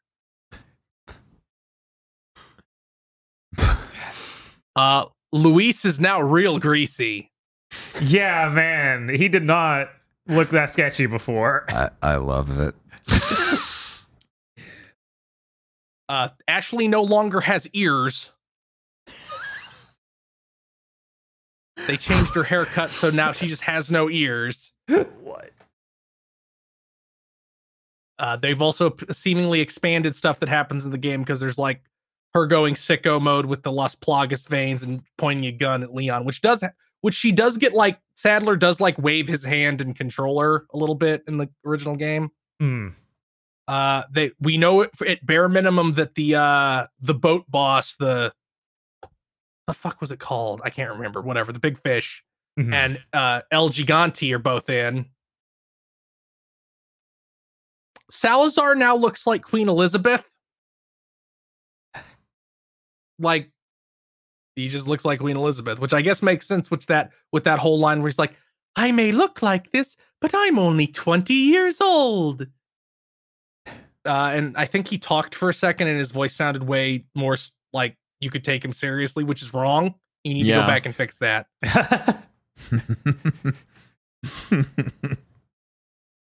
the small timeline better be it. I- I'm hoping it's so funny that people were like, nah, watch, they're gonna lean way more into the poor. You have a parry. You parry the chainsaw with your knife. Yeah, that chainsaw block they show is ludicrous. that was insane. That was absolutely Jesus nuts. Christ. It's one of those moments where I'm like, I'm one of those curmudgeonly assholes who's like, that's not how steel works. you have to, you have to like hit that that level of fuck, that's awesome to turn that off in my brain. Yeah. Like, oh fuck, this is so good. Do it again. I- I, w- I wonder if you can parry like the Las Plagas whip, where they have like the head has the blade tentacle on it. Please. Yeah. Uh, they also showed off environmental destruction, like the uh, chainsaw guy charges through like the scaffolding that's around one of the houses and knocks it all down. Yeah, it's like it's gonna come down on him like fucking Super Shredder. It's just the whole fucking thing And collapses. and that, and that could be like a set piece, and you can't interact with it. It's not like not dynamic, but it also could be dynamic. yeah, I mean the original is really known for being really dynamic for its time. Mm. So it makes sense that they come up with even more dynamic elements to this version. It looked to be a sort of you went this way, now you can't go back kind of thing. The, the thing happened with the cow too, where he lit that lantern on it and it just ran Right. out of the, the on barn fire on and fire. just It was like- crashed into everyone in the way. And it was like, holy shit. so they are trying to do some dynamic stuff. Yeah, Yeah, like so- the, my my faith is like rock solid now. Mm. Yeah, no, that's gonna be great, and it's coming out in five months. So it's like, man, next year's looking pretty You, you need to keep, Capcom, pl- please keep in the Salazar statue. I know that's the stupidest thing in Resident Evil 4, where he just has a giant statue of himself that chases you for Yeah. 15 seconds. Yes. But That's great I, shit. need I, I, I need you to do that for me. yeah, yeah, that's uh They're like, Hmm. we took it out, and I'm like, ah, and they're like, and we replaced it with the scene from Count Cagliostro uh, in The Great Mouse Detective. So now you're up in the gears, and I'm like, ooh, like this is amazing. Medusa head flies by. oh no, Uh oh. Parrying I think- Medusa heads.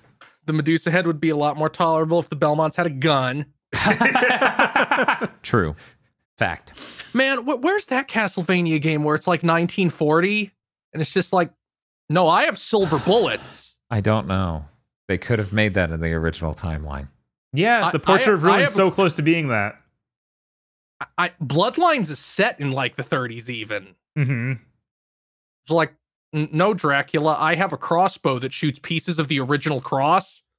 Fucking like just the castle shows up, and before a Belmont gets there, Delta Green shows up with a squad. That is what happened in 1999. That's why there's soldier skeletons in Aria of Sorrow. Yeah, true. That's true. But I, ah, I'm so sad that we're never going to get Castlevania 1999 because I wouldn't even want it without Iga. Right. Yeah, I mean, we recorded a whole podcast about that, which shows how sad we all were. Because it's just like, what an insane one off podcast. I think about that occasionally. I'm like, yeah, we really are that bitter.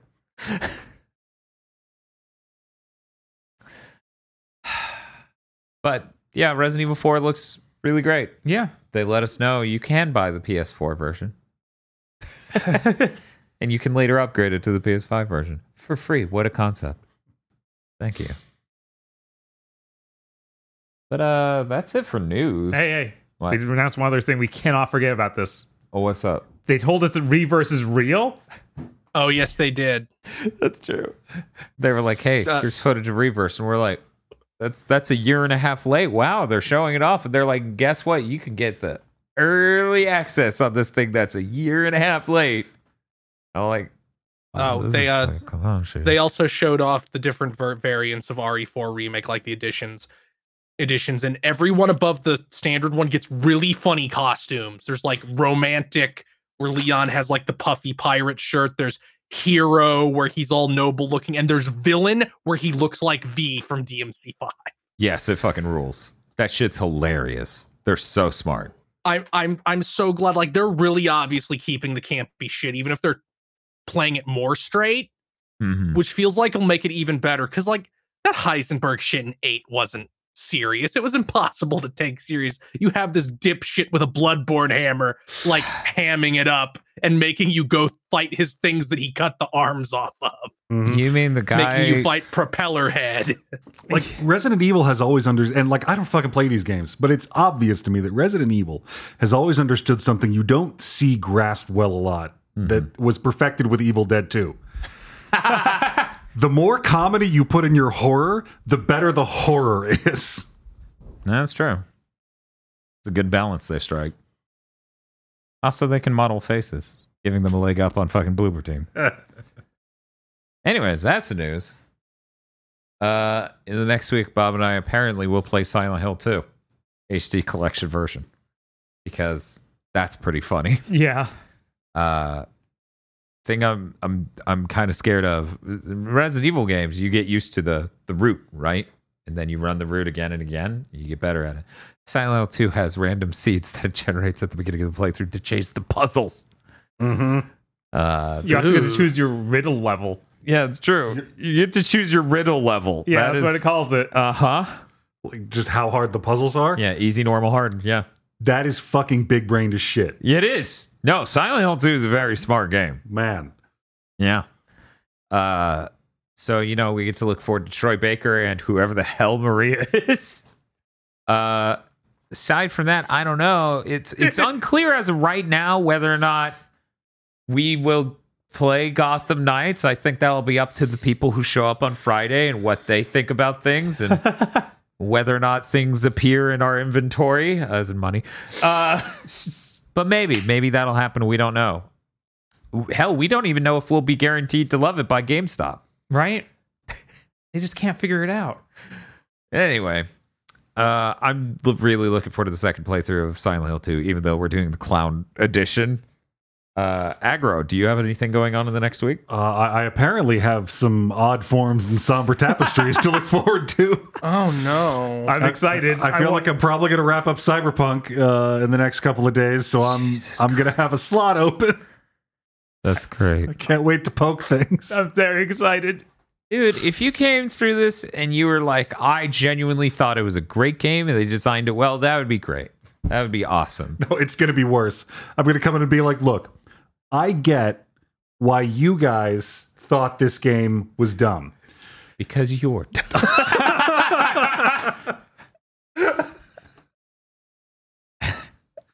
I think it would be Word. funny if uh, I think it'd be funny if Aggro came in and was even more vitriolic because Aggro paid forty dollars for it. You can tell we've been working with aggro and shit for uh, 22 years or something. Jesus Christ. Um, something like that. 20, I guess. Jesus. Anyway, uh, hey Chris, what have what do you, what do you got going on in the next week? I'm gonna stream something. Once again, I haven't decided yet. I really like to take it down to the wire. That's fair. That's where the exciting ideas come from. From seeing that Gotham Knight runs at 22 frames per second. Oh. Has ray tracing that looks like absolute dog shit. Jesus Christ. Anyways, that's going to do it for this week's Big Think Dimension. Holy shit, that's loud!